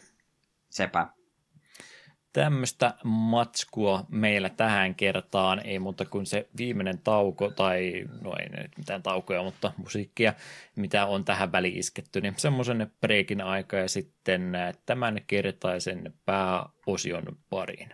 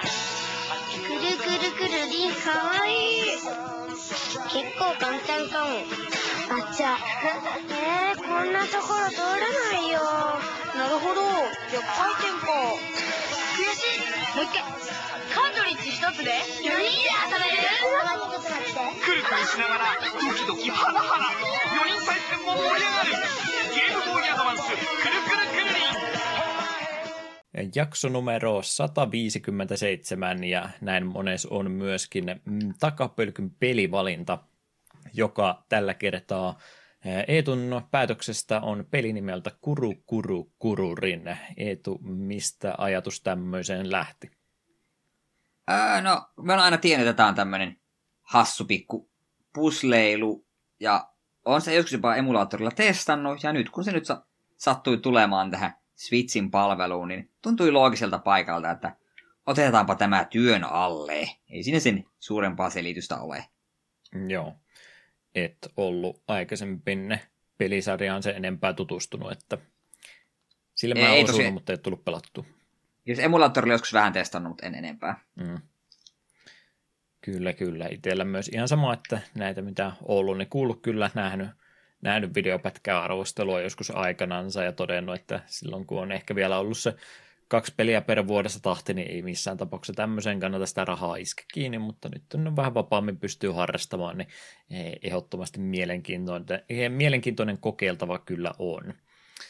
Mutta, mutta joo, mä ollaan yksi, yksi peli, minkä mä haluan mainita, mutta mä sitä vielä name droppaa tässä kohtaa. Mut, mut, Kuru Kuru Kururin tosiaan peli, jonka kehittäjänä on studio, takana on studio nimeltä Eiting, japanilaisesta studiosta tosiaan kyse, joka on perustettu vuonna 1993 ja sen ovat aloittaneet entiset Compile-studion työntekijät.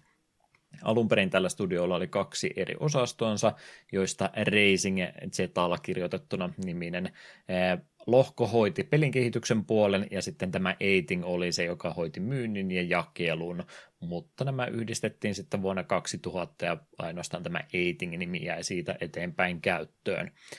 90-luvulla, kun he tosiaan aloittivat te- tekemisensä, niin sieltä löytyy paljon osaamista SMUP-pelien puolelta, ja oikeastaan ensi, ensiksi profiloituivatkin nimenomaan SMUP-pelien tekijänä, mutta kaikkea muutakin osaamista sieltä löytyy, ja kokemusta kertyi matkan varrella. Tappelupeliosaamistakin kokeiltiin, kun muun muassa Bloody Roar-pelisarja he aloittivat, joka oli itselle semmoinen, mitä tykkäsin kovastikin, kakkonen ja kolmonen varsinkin, niin tuli pelailtua, mutta tuntunut isolta yleisöltä tuonkin pelisarja unohtuvan tässä aikojen saatossa.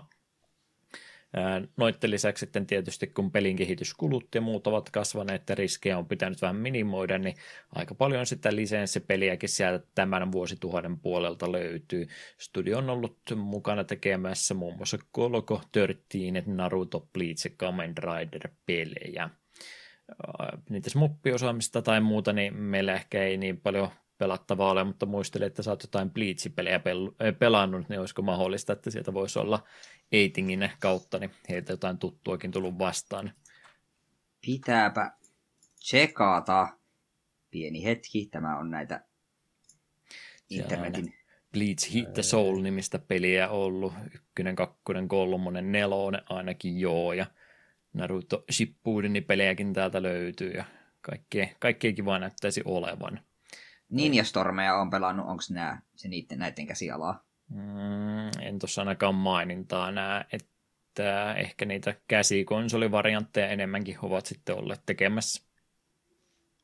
En ole mitään itse asiassa heidän pelejään pelannut. Pari Bleach, mitkä mä oon pelannut, no just niitä näiden ulkopuolelle meneviä, kun nämä on niitä hiittosouleja. Miksi nämä on tehnyt hit, Bleach hiittosouleja seitsemän?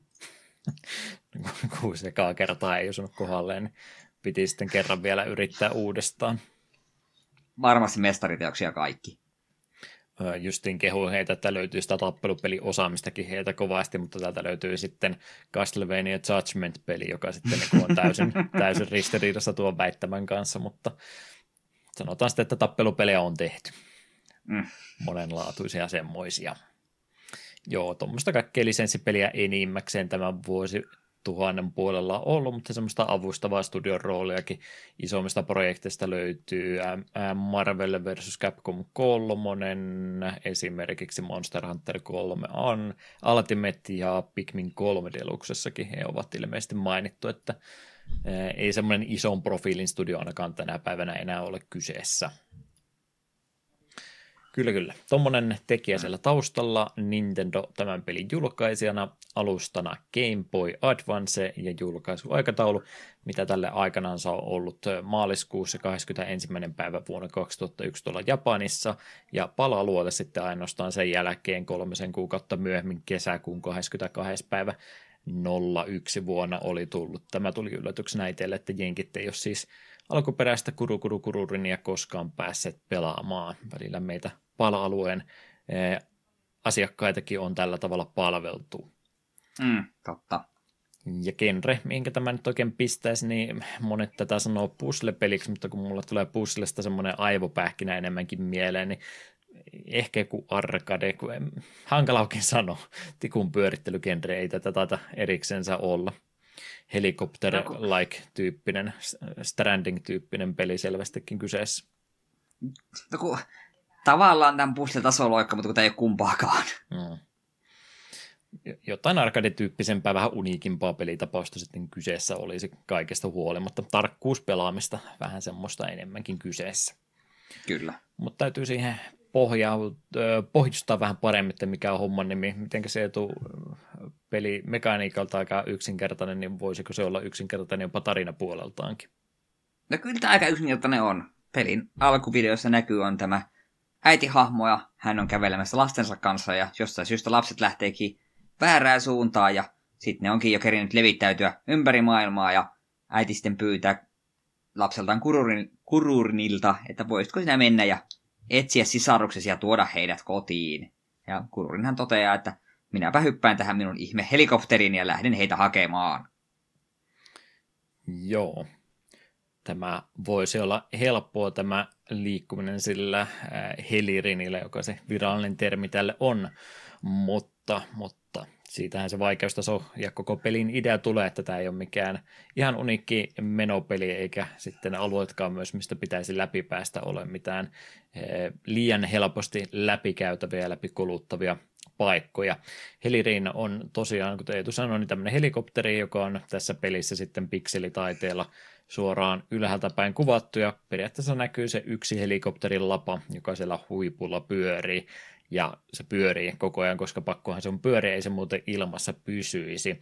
Ja siitä se pelin oikea vaikeusaste ja peli-idea tuleekin, että täytyisi tätä pyörivää lapaa tai pyörivää tikkua, keppiä, mikä nyt haluaa teidän termi ollakaan tässä, niin täytyisi tätä pyörivää osaa sitten koko ajan ohjasta sillä tavalla eteenpäin, että näissä sokkelomaisissa kentissä, mitä tuosta pelin sisältä löytyy, pitäisi olla koskaan seiniin osumatta. Ja tuosta se vaikeusaste juurikin tulee, koska sitä pyörimistä ei voi pysäyttää ja ne reitit, mistä täytyy kulkea, niin siinä täytyy sitten sekä tarkkuutta että ajoitustaitoa molempia ja pientä ehkä pulmaratkontaakin sitten varsinkin myöhemmin se kenties harrastaa, että miten noista pitäisi eteenpäin päästä suht yksinkertainen asia selittää, mutta sanoisitko, että yksin, yksinkertainen asia toteuttaakin, että onko tämä perusidealtansa niin kuinka haastavaa pelaamista Eetun tasoiselle kokeneille pelikonkarille? No alkuhan tämä on varsin simppeliä, kun käytävät on varsin isoja ja on hyvin selkeitä, että okei, nyt minä menen tässä ja nyt kun tämä vähän kääntyy, niin pyörähdään tuolta, mutta jossain kohtaa se alkaa mennä aika tarkaksi, etenkin jos haluaa, aikara, ai, haluaa niin kuin parhaita aikoja jahdata. Ja, ja sitten loppua kohdin kenetys pitenee merkittävästi. Mm. Ja itse ainakin huomasin että tässä pelissä tuppaa herkästi käymään niin, että kun teet yhden virheen, niin se nopeasti muuttuu toiseksi virheeksi. Herkkä peli suoraan sanoen, että vähän jotain tämmöistä operation-henkistä pelaamista, että kaikki menee niin hyvin, kunnes se sitten kerran osuu seinään ja tässä se yleensä tarkoittaa sitä, että se lähtee sitten osumia kertymään sen jälkeen, eikä nopeasti. Ainakin itselläni huomasin se, että joko se on se, että kun sä kerran otat osumaan, niin sä otat sitten samasta sitten monta osumaa kerralla. Onhan siinä toki Eh, immunity frameit olemassa, että sä et niinku heti ota kolmea osumaa siitä, mutta kyllä se aika herkästi siinä se kun paniikki iskee, että tulee sitten runnottua itsensä väliin, mistä ei vaan pääse, pääse pyörimään se. Tai sitten tulee vaan joku keskittymisherpaantuminen, että itselläkin huomaa, että eh, siihen eka osumaan asti tulee pelattua tosi hyvin ja sitten sen jälkeen vaan tulee joku hällä väliä asenne päälle ja sitten niitä virheitä vaan kertyy sen jälkeen. Niin kahdella eri tavalla ainakin itselläni menee pasmat sekaisin se eka osuman jälkeen tässä. Joo, sama ja itse ainakin huomasin just sen, että ei tässä hirmu helposti damage puustaile siinä mielessä, että kun se aina kun se sut seinään, niin to, kyllä se pikkusen nytkähtää se sun saavasta takaisin, mutta ei todellakaan niin paljon, että se voisi sen jälkeen ahtautua jostain kolosta. Mm. Että jos sä yrität ekan hitin jälkeen lähteä rushaamaan, niin se vaan kuolet. Joo. Damage boostaminen on, on tässä pelissä jo vaihtoehto, koska sulla on se kolme hitpointtia yhteensä, mitä sä voit tehdä, ja se palautuu checkpointtien tai tämmöisten, tota, ei varsinaisesti checkpointtien, mutta tiettyjen platformien kohdalla pystyy elämäpisteitäkin sitten vielä palauttamaan, mutta se on melkein semmoisia, missä niin damage boostaminen tuossa se on niin se pelivara sulle annettu, ettei nyt ihan täydellisesti tarvitse suorittaa, mutta se, että jos tarkoituksenmukaisesti yrittäisit sitä damage boostia ottaa, niin se on ehkä vähän niin kuin sequence breakkaamiseen tarkoitettu sillä tavalla, että sun pitäisi eri suuntaan mennä, koska tämä pyörii nyt joko myötä- tai vastapäivää tämä sun heliri, niin jos sä yrität mennä semmoisesta, semmoisesta reitistä, mikä olisi tarkoitettu siihen, että se tikku pyörisi toiseen suuntaan, niin semmoisessa mä huomasin, että se oli ihan legitti tota, strategiakin, että pystyy vähän niin kuin oikaisemaan tuosta kohtaa, kun vaan varautuu siihen, että se, osuma ottaa. Mutta kyllä mä melkein tämmöisellä peruspelaajalla niin suosittelisin vaan menemään niin kuin se kenttä olisi tarkoitus tehdä, niin se on jo ihan tarpeeksi suuri haaste muutenkin. Mm, on ihan samaa mieltä.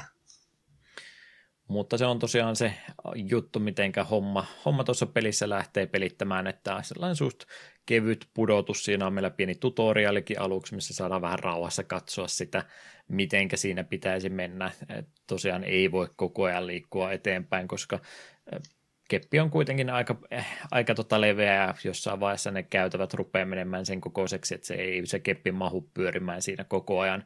Niin siinä täytyy sitten kenttälayoutin pohjalta tehdä niitä päätöksiä, että missä kohtaa voi jäädä ja täytyykin jäädä hetkeksi aikaa odottamaan, että se keppi on pyörähtynyt semmoiseen asentoon, että siitä pääsee eteenpäin, eteenpäin sitten jatkamaan. Niin tämä on se, mitä se peli sulle siinä koko ajan opettaa, että aluksi päästään vähän vapaammin leveämmillä kentillä kulkemaan aika nopeastikin, mutta sen jälkeen niin vaaditaan sekä sitä tarkkuutta että ajoitusta, jotta noista kentistä päästään eteenpäin. Adventure Mode on oikeastaan se pääpelimuoto, mitä tuossa tarjotaan, ja se on nimenomaan tehty single player-kampanjaksi sillä vaikeusastekäyrällä, mitä tämmöisistä peleistä voisikin olettaa, että sieltä tulee sitten helpompaa kenttää ensin ja vaikeampaa, vaikeampaa loppupäässä, niin mitenkä sanoisit pelin vaikeusasteen käyrästä, että kuinka tasainen se on, tuleeko siellä omituisia piikkejä siellä päässä ja kuinka, kuinka korkealle se käyrä loppuviimein sitten nouseeko? Mm, minä sanoisin, että vaikeuskäyrä menee semmoista aika sutjakkaa, sutjakasti silleen, että muutaman kentän jälkeen se rupeaa vähän olemaan, että okei, pitää vähän jopa katsoa tai henki menee, koska kentät alkaa olla vähän pidempiä. Mutta ei semmoista hirvittävän korkeaksi kuitenkaan missään kohtaa nouse, paitsi jos yrität, tai jos välität ajasta. Koska jos yrität samaa nopeita aikoja, niin sitten loppupuolella menee aika hankalaksi, ajoitukset on tosi tarkkoja. Mutta sitten jos sä haluat päästä kentät vaan läpi, niin kaikissa rauhassa jokaista mutkaa vaan katsoit, että okei, miten kannattaa mennä, niin me sanoisin, että pelin vaikeus nousee helposta kohtalaiseksi. Et suurin vaikeus on ehkä kärsimättömyys pidemmissä kentissä. Hmm ei mikään YouTubettaan rake tota, videosarja-aiheinen peli oikeastaan kyseessä ole, että on vaikeutta, mutta ei semmoista niin kuin pikselin tarkkaa hyppimistä ja tämmöistä, mitä näistä peleistä on sitten myöhemmin indie-peleistä löytynyt. Että mm. siinä mielessä semmoinen mietovaikeuskäyrä siinä on pieni ja välillä voi toki olla semmoinen kenttä, mikä ei sulla nyt jostain kumman syystä, syystä sitten loksahda päähän millään, mutta aika, aika tasaisesti sieltä alusta aina loppuun asti mennä ja loppupäässä sitten kyllä ihan semmoiselle eh, veteraanipelaajalle itsellekin, niin kyllä se siis joutuu jo kenttiä yrittämään useamman kerran. Mm. Niin no se on just sitä, että kun ne, sitten ne tosiaan ne virheet kertautuu tosi nopeasti. Että saattaa olla, että jollain yrityksellä tuskailet yhdessä kohtaa, otat sitä pari hittiä, ja sitten yhden kerran kun se menee hyvin, niin sitten loppukenttä meneekin paljon mukavemmin, kun sulla et ole sinne yhdessä sydämessä. Mm. Ja aluksi, mitä se ei välttämättä edes tarvikkaan käyttää, mutta semmoinen elementti, mikä tuosta Helirenistä löytyy, niin yhtä painiketta. Ja muutenkin se pelin hienouksia oikeastaan siinä, kun tämä on niin yksinkertainen kontrolli, että sä et oikeastaan mitään muuta tarvitse kuin D-padin ja sitten yhden painikkeen sen lisäksi, että sä saat tuon Helirenin liikkumaan sitten nopeasti. Pidätkö tota, vauhtijuttua tässä niin vähän niin kuin se pilaisi tota peli-ideaa suorastansa, että mä ymmärrän, että se on pienen lisään tuo sille pelille, koska joitain kohtia on, missä nimenomaan ajateltu, että sun täytyy sujahtaa tuosta välistä mahdollisimman nopeasti läpi, mutta jos periaatteessa pelkällä D-padilläkin, niin pystyisi kyllä koko peliin ihan hyvin tekemään, että semmoinen pieni puolittain turha lisäys tuo vauhtipuusti mun mielestä tuohon peliin on. Mm, minusta tuntuu, että se on ihan vaan noitten top-timien takia. Mm. Että jos se peruspeliä pelaat, niin pääsen sun ei tarvii ikinä sitä boostia käyttää. On tosiaan muutama sellainen kohta, että pitää aika sutjakasti päästä paikasta A paikkaan B, ettei kerkeä tulla hittiä, mutta peli olisi toiminut ilmankin. Se olisi tavallaan, että se ehkä ollut tosiaan jopa parempi ilman sitä, kun sit se just tulee se, että sun on pakko käyttää sitä, jos sä haluat ne parhaat ajat. Uh-huh. Sekin tosiaan hyvä mainita, kun sitä nyt moneen kertaan olet sanonut, että tosiaan se aikaelementtikin tässä olemassa on, ei ole pakko tehdä, ei ole siis time limittiä tässä ei ole ollenkaan, että voi kyllä käyttää kentässä niin paljon aikaa kuin vaan huvittaa, mutta se, että siihen jotain semmoista ää, uudelleen peli kerta lisäarvoa tuotu, niin on tämä aika, aika tota time trial tai muuten vaan mitä pelin sisältä suoraan valmiitajat löytyy, mitä pääsee sitten halutessaan päihittämään, niin sitä tuossa tuossa sitten nimenomaan tuolla vauhtipuustilla varmastikin haettu on, että se vaatii sen, sen näppärää käyttö. Toki mitä enemmän vauhti kiihtyy, niin virheiden määrätkin siinä kasvaa, ja sitä jos ajattelet, että voiko sitä damage boostia käyttää, no periaatteessa voi, voi käyttää aikojen tavoittelussakin, jos se selvästikin säästää aikaa. Toinen nimittäin tuo seinäkosketus antaa joka kerta sen kolmen sekunnin aikasakon, jos kentän mittaan 10 sekuntia, niin se ei siinä todennäköisesti ole kannattava. Pisemmissä kentissä kylläkin, mutta se juurikin, että sitten kun rupeat vauhtia lisäämään, niin ei auta niihin seinään kolista, koska sitä aikasakkoakin sieltä herkemmin saattaa tulla. Yrititkö kuinka paljon tavoitella näitä parhaita aikoja? Ihan vaan alkupään kentissä. Aika nopeasti totesin, että joo, että kun se on yksi virhe, yksi seinäkosketus tai yksi kohta, missä sulla on ajatus väärä ja joudut oottelemaan, että sun helirin pyörii oikeaan kulmaan, niin et sinä sitä parasta aikaa tavoita.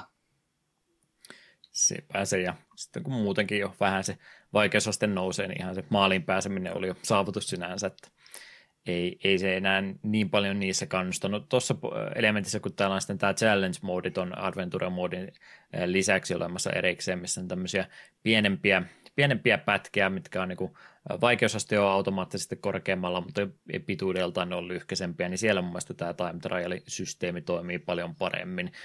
Kävitkö kuinka paljon noita challenge-juttuja kokeilemassa? Muutaman testailin. Sille tätä ihan, ihan kivaa lisäpelille.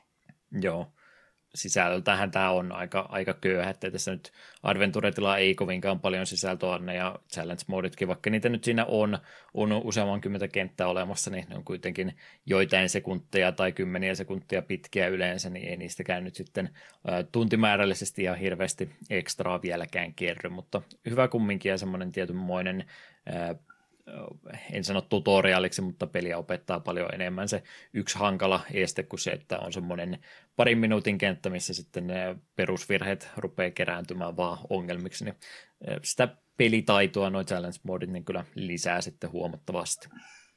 Mm, totta. Mitäs siitä muuta oli tosiaan sanottavaa? Kultatähti on yksi semmoinen ekstra juttu, jos ei aikaa halua tavoitella, niin kultatähden saa kentät läpäisemällä sillä, että ei ota kertaakaan osumaa. Kertyykö näitä kuinka paljon pelailun varrella? Alku, alkupuolella muutama. Aika usein sitten niissä tuli loppua kohden niin meni, niin vähintään se yksi virhe tuli tapahduttua melkein joka kentässä. Niin en, suurimmassa ajassa käytännössä unohin, että tämäkin oli olemassa. Hmm. Itselle tuli niitä aluksi aika paljonkin, mutta kyllä ne sitten loppua kohden rupesi katoamaan ja semmoinen asia taas, että en, en sen enempää niitä nähnyt, lähtenyt tavoittelemaan. Että mieluummin ottaisin sitä enemmän niitä kenttiä tarjottavaksi pelin sisälle kuin tämmöisiä lisää ekstroja tai ehtoja, miten ne kentät pitäisi suorittaa, niin en semmoista lisää sisältöarvoa tuossakaan nyt niin paljon nähnyt, mutta kiva pieni ekstra, jos haluaa sitten ihan kaiken yrittää pelissä suorittaa. Mm, se ylipäätään tämän pelin sisällöstä voisi niin sanoa, että jos sitten vain pelailee lopputeksteihin, niin on tosi pieni paketti, että sitten se on vähän niin kuin, jos haluaa rahalle vastin, että jos on tämän pelin ihan rahalla ostanut, niin joutuu kyllä tekemään vähän ylimääräistä ja nimenomaan hinkkailemaan niistä, niitä parhaita aikoja ja kultatähtiä. Mm. Sepä tämmöisen pelin markkinointiarvoa voi olla, voi olla aika hankala keksiä, että miten tämmöistä peliä markkinoida ihmisille, kun se on aika pieni paketti. Nyt nauttii suorastaan, että on tämmöisiä pieniä pelejä, mitä voi muutaman tunnin pelata ja nähdä kaiken, niin nyt niistä nauttii, mutta siihen aikaan varsinkin, kun vähän enemmän vastinetta rahoille olisi niille muutamalle peleille vuodessa halunnut, niin ymmärrän kyllä, että tämä saattaa monen mielestä sitten olla liian sisältököyhä paketti pelattavaksi tällainen mm. tilauspalvelun kautta esimerkiksi, niin mikä jottei, että ihan mielellään tämmöistäkin välillä testaisi. Sehän lisää sisältöjuttuihin, mitä vielä oli, niin noissa kentissä on sitten jonkin verran kerättäviä esineitä. Nehän voi periaatteessa ne itse ne sisarukset, tota, muut linnut, niin nekin pystyy kyllä skippaamaan, jos haluaisi, mutta se on oikeastaan se, mitä pitäisi kerätä. Ja sen lisäksi on sitten joihinkin hankaliin paikkoihin kenttään niin piilotettu muitakin kerättäviä esineitä, millä pääsee sitten muokkaamaan tätä helirin. Ja nykypäivänä on kaikkia tota, lootboxeja, että päästään tota, aseita, aseihin hommaamaan uusia skinejä tai sun sankareille uusia asusteita, mutta miltä kuulostaa sitten, että sä saat helirini kepiin, niin vaikkapa Candy Canein puna-valkoraitaiseksi muutettu, niin mahdoton lisä. Mm. Se oli semmoinen tavallaan tarpeita, mutta oli se aina hauska. Kyllä me joka kerta, kun me näin, että hei, tuolla on semmoinen, niin kyllä minä pyrin aina hakemaan ja välillä saatoin jopa muuttaakin tikkuni muotoa ihan, ihan, ja väriä ihan vaan, koska miksi ei. Mm. Siinä sai tota, se... ne jo kerätyt tota, sisaruksetkin myös sen kepin päälle istuskelemaan sitten sen jälkeen, kun ne oli, ne oli käyty jo kerran keräämässä, mutta aina kun saatiin osumaan, niin ne säikähti ja lähti lentoon, mulle tuli aina paha mieli siitä. Mm. Se oli kyllä jännä. Minä itse asiassa en tiennyt, että voit ne sisarukset skipata mieluille, että ne on pakollisia. Mie niin oletin, että takaisin on pakko ne hakea. Tämä peli varmaan pakottaa varmaan kentän uusi, kun niitä ei ole. Mutta sitten katoin huvikseni speedrunia ja katsoin, että tähän skippaa ne kaikki. Niin. Tulee ne on pelkkä hidaste. niin, no melkein kaikki ne tulee sellainen suoraan sulle vastaan, että kentäthän on aika hyvin semmoista, äh, siinä on se yksi kriittinen reitti, mikä aika helposti myöskin sen enempiä suuntamerkkiä tai muuta antamatta, niin kyllä siitä pystyy päättelemään, että mihinkä suuntaan pitäisi mennä, mutta on siellä siis muutama vähän sokkeloisempi kenttäkin joukossa, mutta olisiko itse muistanut, että sulla olisi kertaa kaula, että sä et olisi tiennyt, mihinkä sun pitäisi mennä? Ei, ja kentän alussa, tai kentän ennen kuin aloitat, siihen näet sen koko mapin, niin siitä pystyy yleensä nopeasti silmäilemään. Että siellä, jos näkyy semmoinen vähän oudompi kohta, niin sitä vähän katsoo, että okei, tuossa kentän puolitienoilla saattaa mennä sormi vähän suuhun, mutta eipä sitä kyllä ikinä mennyt. Joo.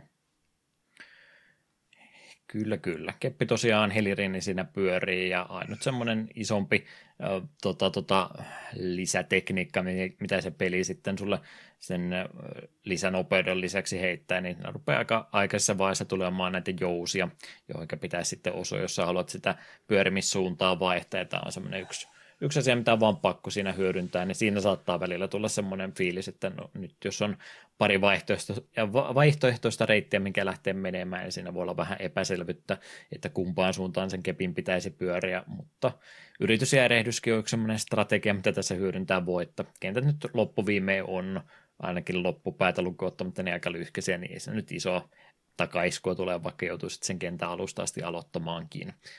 Mm. Kannattaa, kannattaa kokeilla. Minusta pientä sokkeloisuutta ja sitten vaihtoehtoisia reittejä sieltä loppupäästä tosiaan rupeaa tulemaan, että kannattaa siihenkin varautua kuitenkin. Aika tiiviitä kenttäpaketteja kuitenkin, että ei nyt mitään, ei nyt mitään tota JRPG-luolastoa tarvittaessa ruveta koluamaan, niin ei sinne, sinne asteeseen ei kyllä missään tapauksessa mennä. Mm. Easy ja normaal vaikeusasteet tästä pelistä löytyy. Pelasitko ihan perusnormaalilla? Normaalilla pelasin. Joo, jos peliä jollekin muksulle menee tarjoamaan ja rupeaa itku tulee silmään, kun on liian vaikeaa, niin Easy Modekin löytyy. Sama peli edelleenkin kyseessä, mutta se Helirin on pituudeltaan lyhkäsempi, niin siinä sitä, sitä virhemarginaalia annetaan sen kautta sitten lisää. En tiedä kuinka paljon lyhyempiä, kuinka paljon sillä pystyy sitten esteitä skippaamaan, että toivottavasti ei liian lyhyt ole, koska jos se vaan pyörii siinä käytävällä vapaasti ilman, että se osuisi ikinä mihinkään, niin sehän nyt sitten sen koko pelin ideankin veisi mennessänsä. Mm. Ö, oliko niin, että time, no no nuo, tai tuo, tuo, tuo top-ajat niin ei ollut käytössä, kun jos pelasi Easille, tai joku semmoinen, että ei, et pysty saamaan parhaita aikoja Easille ihan vaan koska totta kai se pienempänä pystyt mm. livahtamaan paikoista, mistä ei pitäisi pystyä. En ole väittämään sen varmistanut, mutta kuulostaisi ihan loogiselta, loogiselta no, rajoitteelta. Mulla on semmoinen mielikuva, että siinä luki, vai, vaikeusvaihtoehon kohdalla luki, että ei ole time trial, tai niin kuin ajat, aika ei toimi käytännössä, jos pelaat Easillä. Hmm.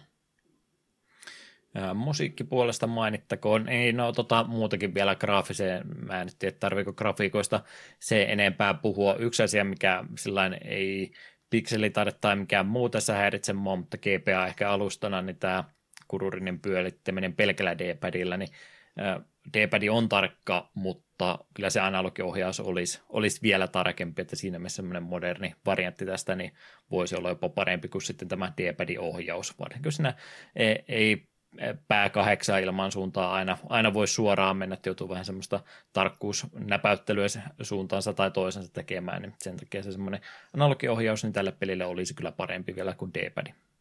Mm, totta. Mutta musiikista tosiaan niin Atsuhiro Motoyama on henkilö, joka on 85 vuodesta asti työskennellyt pelimusiikin parissa. Hänen ensimmäinen sävellystyönsä löytyy Rampo-pelin MSX-versioista, ja hän on tässä matkan varrella työskennellyt Dual Inkin, Eitingin ja esimerkiksi Best Core Inkin palveluksissa, kunnes sitten siirtynyt freelanceriksi vuosituhannen alkupuolella.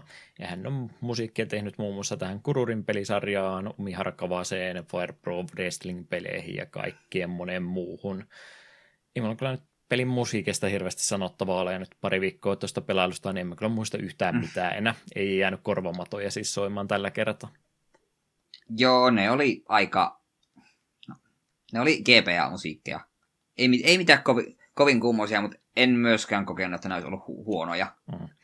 Ei tullut missään no. kohtaa virtuaali GPAta heitettyä seinään sen takia, kun rupesi jo musiikit ärsyttämään ja sama, samaa kenttää yrittää uudestaan ja uudestaan ja musiikit ärsyttää samalla kovasti, niin semmoista efektiä ei myöskään tapahtunut. Ei tällä kertaa. Hyvä kuulla. Muutenhan toi Kururi nyt sitten vähän huonommin tunnettu pelisarja on, eikä sitten hirveästi muuta osakkaan tämmöisiä kameoita tai muuta tapahtunut, mutta Smash Brothersissa on tota, kerättävänä juttuna meleissä ilmeisesti ainakin ollut Helirini jossakin, en tiedä onko muissa Smashissa sitten nähty, mutta ja ainakin Nintendo siellä täällä on muistanut, että tämmöinenkin peli on joskus tullut julkaistua, mutta aika harvassa on Kuru Kuru Kururini maininnat sen jälkeen kyllä ollut. Mutta siitä on huolimatta pari jatko-osaa tälle tuli. Osaatko niistä meille jotakin kertoa? Joo, ekana täällä on maininta Kururin Paradise, joka on tullut joulukuussa 6. päivä 2002 Game Advance Japanissa. Kururinin perhe lähtee taikanäytökseen, mutta Kururin itse nukkuu pommiin. Kun kaikki muut yllättäen katoavatkin, lähtee Kururin etsimään heitä. Pelin mekaniikka on saman edeltäjänsä kanssa, mutta uusin kentin. Pomotaistelut on myös sisätty peliin, jotka hoidetaan minipelien avulla. Sitten vielä Kururin Squash lokakuun, nel, lokakuun 4.24 Gamecubeille – ja oli myös Game Boy Advance tuki, ja jälleen vain Japanissa. 3D-grafiikoilla tehty peli tullut 3D-grafiikoilla tehty peli tutulla pelimekaniikalla. Pelaajalla käytössä nyt erilaisia power ja Heliriniä pääsee, Heliriniä pääsee myös kustomoimaan. Kaverin kanssa pääsee myös pelaamaan battle modeja.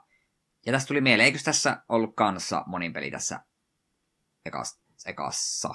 Kyllä sinne joku maininta oli, mutta mä en tiedä, oliko se sitten vaan kisa-aikaa vastaan vai mikä, mutta jotain pientä monipelijuttuakin tässä oli.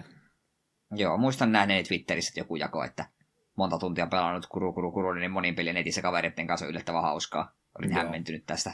Okei, voi olla, että siinä oli sitten jotain muutakin, mutta huono valmistautuminen jakson päähän varten selvästikin, kun ei tule edes harkittuakaan monin pelin pelaamista.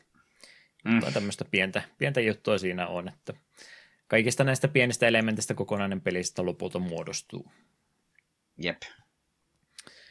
Kyllä, kyllä. No, mitäs tämmöisen kevyen pelailun jälkeen, niin olisiko pitänyt nämä tunnit pistää johonkin muuhun, vai oliko semmoinen ihan kiva kokemus, kevyempi kokemus tähän väliin? Tämä oli tämmöinen ihan kiva välipala. Et, kyllä tämä jos aikoinaan tämä olisi täyteen, täyteen hintaa ostanut, niin olisi siinä voinut vähän harmittaa, että tähänkö minä nyt taskurahani työnsin, mutta tämmöisenä pikkupelinä, mikä löytyy Switchin online-palvelussa, niin tämä oli oikein passeli. Kyllä tämä kannattaa silleen niin kuin, ainakin alkuun testailla. Mutta ehkä ei kannata Switch Onlinea ostaa tämän pelin takia. Mm. Ei vielä välttämättä. En tiedä, miten noin jatkossa olisi sitten parantunut, olisiko ne vielä mielekkäämpiä, mutta tässä muodossakin kyllä ihan semmoinen kiva, kiva pieni kokeiltava on. Se vaan, minkä mä lupasin peli name dropata tässä kohtaa, että kokonaan pääse unohtamaan, niin mietin, että kun jotenkin mulla on sellainen fiilis, että onko mä pelannut tätä vai jotain vastaavammoista aikaisemmin, niin itse asiassa ole, mutta se ei ole kyllä millään helirinillä ohjastetaan, vaan limusiinilla ohjastamista. Roundabout-niminen indie-peli, oletko ikinä nähnyt? En voi väittää, että olisin. Joo, se olisi oikeastaan se mun suositus, jos haluaa tätä samaa peruspelimekaniikkaa tehdä. Se on käytännössä sama peli, mutta pitkää limusiinia ohjastetaan pienen kylän kaduilla, missä se pyörii samalla tavalla ympyräänsä ja sitten siinä on tosiaan FMV-videot vielä väliin heitettynä. No niin. tehtävän välille, niin aivan, aivan loistava kevyt pelailu, niin jos jäi vähän fiilinki, että voisi lisää tämmöistä pelata 3D-grafiikoilla, niin Roundaboutille lämmin suositus. Olin unohtanut koko peli olemassaoloon, mutta, mutta, mutta hieno peli, hieno tapaus lähti innolla googlettamaan sitä, että miltä se näyttää, että täytyy pitää siis eh, silmällä, kyllä. kun seuraava alen, alennukset tulee, niin semmoinen sitten hankinta. Siitä löytyy demokin ihan Steamista. Joo. Ihan, ihan käytännössä suora kopio tästä näin, mutta omalla, omalla tota tyylillänsä tehtynä. Joo. Mahtava tapaus. Mutta tämmöisellä suosituksella meillä tällä kertaa ja kaikki nyt alkuperäisistä kuru kuru kururinista siinä käsiteltynä. Vielä ennen kuin viimeiselle musiikkibreikille mennään, ja se musiikkibreikki on tietysti takapölkyn toistolistaa, ja viime kerralla oli siellä heitettynä meille tuo Keikkordetti Henry Hatsworthin Bustling Adventure seikkailusta – ja, ja tämä oli Jefun ehottama kappale. Meillä oli vähän tässä taukoa välillä ja selvästikin oli liian hankala ää, kappaleen valinta heitetty tuohon väliin, niin ajattelin itse nyt sitten ää, esimerkki suosituksen näyttää, että miten niitä aasinsiltoja rakennellaan kappaleesta toiseen. Ää, tässä oli tosiaan kuoleman ja kakun välillä valintaa hyviä vinkkejä, että mitä pitäisi ruveta tekemään. Ja kakku heti siitä itselle ensimmäisenä mieleen tuli, että mitäs näitä kakkupiisejä matkan varrella on ollut, ja itsellä ja varmaan monella muullakin sitten sieltä tietysti hyppää ajatus tuonne portalin suuntaan, sieltä se outro, loppu, endingi kappale, tämä Still Alive, siellä soi ja sielläkin kakusta nopeasti mainitaan, mutta tietäjät tietää, että tämä ei ole edes paras Still Alive-niminen kappale, mitä pelimarkkinoilta löytyy, sillä kaikista paras on tietystikin Mirror's Edgestä, josta löytyy myös Still Alive-kappale, ja tämmöisellä aasensillalla minä onnistuin tämänkin hienon, hienon musiikkikappaleen tähän soimaan. Olkaa iloisia tästä valinnasta.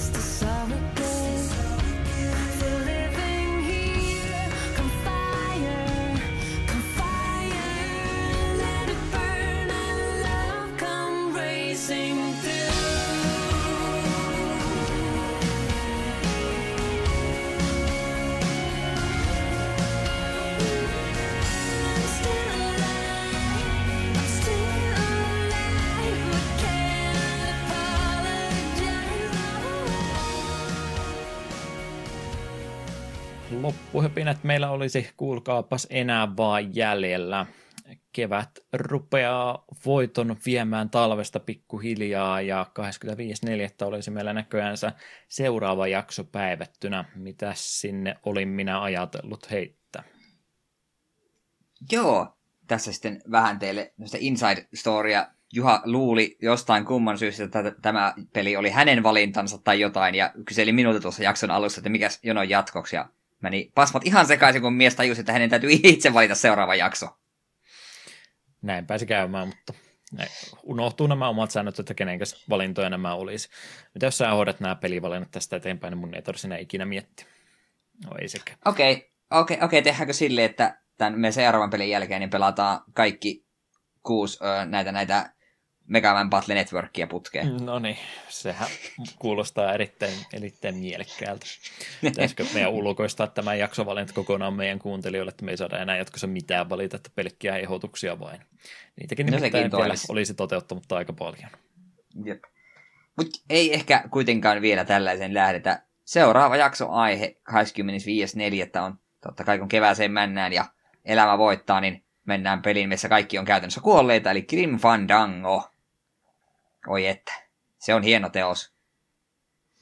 Paniikissa listalle jatkoksi heitetty, mutta onhan tuo pitkä aikaa tuossa, tuossa jo ollut itsellä katsastelussa aikanaansa nähnyt sitä pelattavan kyllähän aut, äh, alkuperäisenä originilla versioina, mutta kun itse ei silloin seikkailupelien päälle oikein vielä ymmärtänyt ja remasterikin on kauan kauan sitten tullut, niin ehkä se olisi korkea aika sekin pelata. Oli meillä tämä, tästä pelistä kappale tuossa toistolistallakin jossain kohtaa jo, että kyllä tätä muistaakseni on eri suunnilta ehdotettukin jakson aiheeksi, niin ehkä tämä tämmöisenä ehdotuksenakin niin sitten samalla menee ja omalta työlistaltakin tulee se pois sieltä otettua.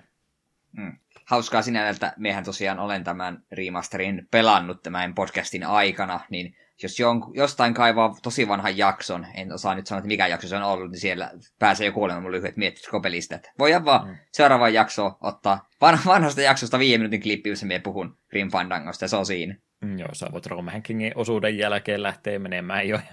Niin, kyllä. Vanhoja tallenteita susta soimaan tehokasta ajankäyttöä siis seuraavassa jaksossa tulossa. Mutta sitä odotellessa yhteydenottokanavat heitettäköön, mistä meidät kiinni saa, takapeli.gmail.com ilman ökkösiä, Facebook, Twitteri ja varsinkin Discordi hyviä kanavia myöskin meidät kiinni ottaa.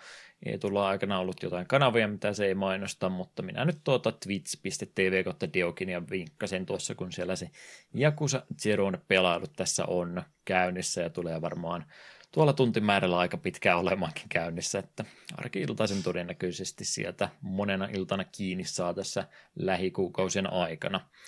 Voi että mihinkä suohon minä olen itteni upottanutkaan. Mm. Näillä puheilla, näillä kommenteilla minä kiitän jälleen kerran yhden jakson kuuntelusta ja Eetu, mitäs meinaat tässä kauniina sanoina loppuun vielä heittää? Joo, no sehän pitää mainita, että Viimeksi hän heitin taas eläkeläisiä ja tällä kertaa jakson jälkeen jopa Juha tunnisti ja samoin Discordin puolella joku tunnisti. Hän apua nyt ulkoamassa, kuka sinä olit. Olen pahoillani siitä. Mm. Ei minä sitä äkkiä etsin sen. Ei, pitäähän sitten kehut laittaa oikeaan paikkaan. Ei muuten jatkossakaan sano niitä veikkauksia ääneen, jos et sä niitä kehu. Sepä, apua. Tämä meni nyt ihan pieleen, koska me en ollut varautunut tähän, että olisi mun pitänyt se kaivaa esiin. Ah, joo, smut, lö- löytyyhän se. Jos Smututus tunnisti, että kyseinen humppamiehen hän oli todellisuudessa Coolion Gangsta's Paradise. Totta kai, ei siinä ole mitään epäselvää. Mutta tällä on kertaa... tosiaan vaarallista ruveta katsomaan näitä vanhoja viestejä taaksepäin, koska mä en muistanut Murder of Sonic the Hedgehogista puhua, eikä me puhuttu Mintapepsistäkään yhtään mitään, mutta... No, se on hyvä. Menee joskus ohitti. Se on hyvä, että Minttu Pepsi ei saanut yhtään enempää aikaa. Mutta joo, ei tällä kertaa eläkeläisiä. Tyydyn vaan sanomaan, että elämä on välillä helvetin vaikeaa ja kamalaa, mutta ehkä se tästä taas rullaa eteenpäin. Kiitos ja kesää kohti.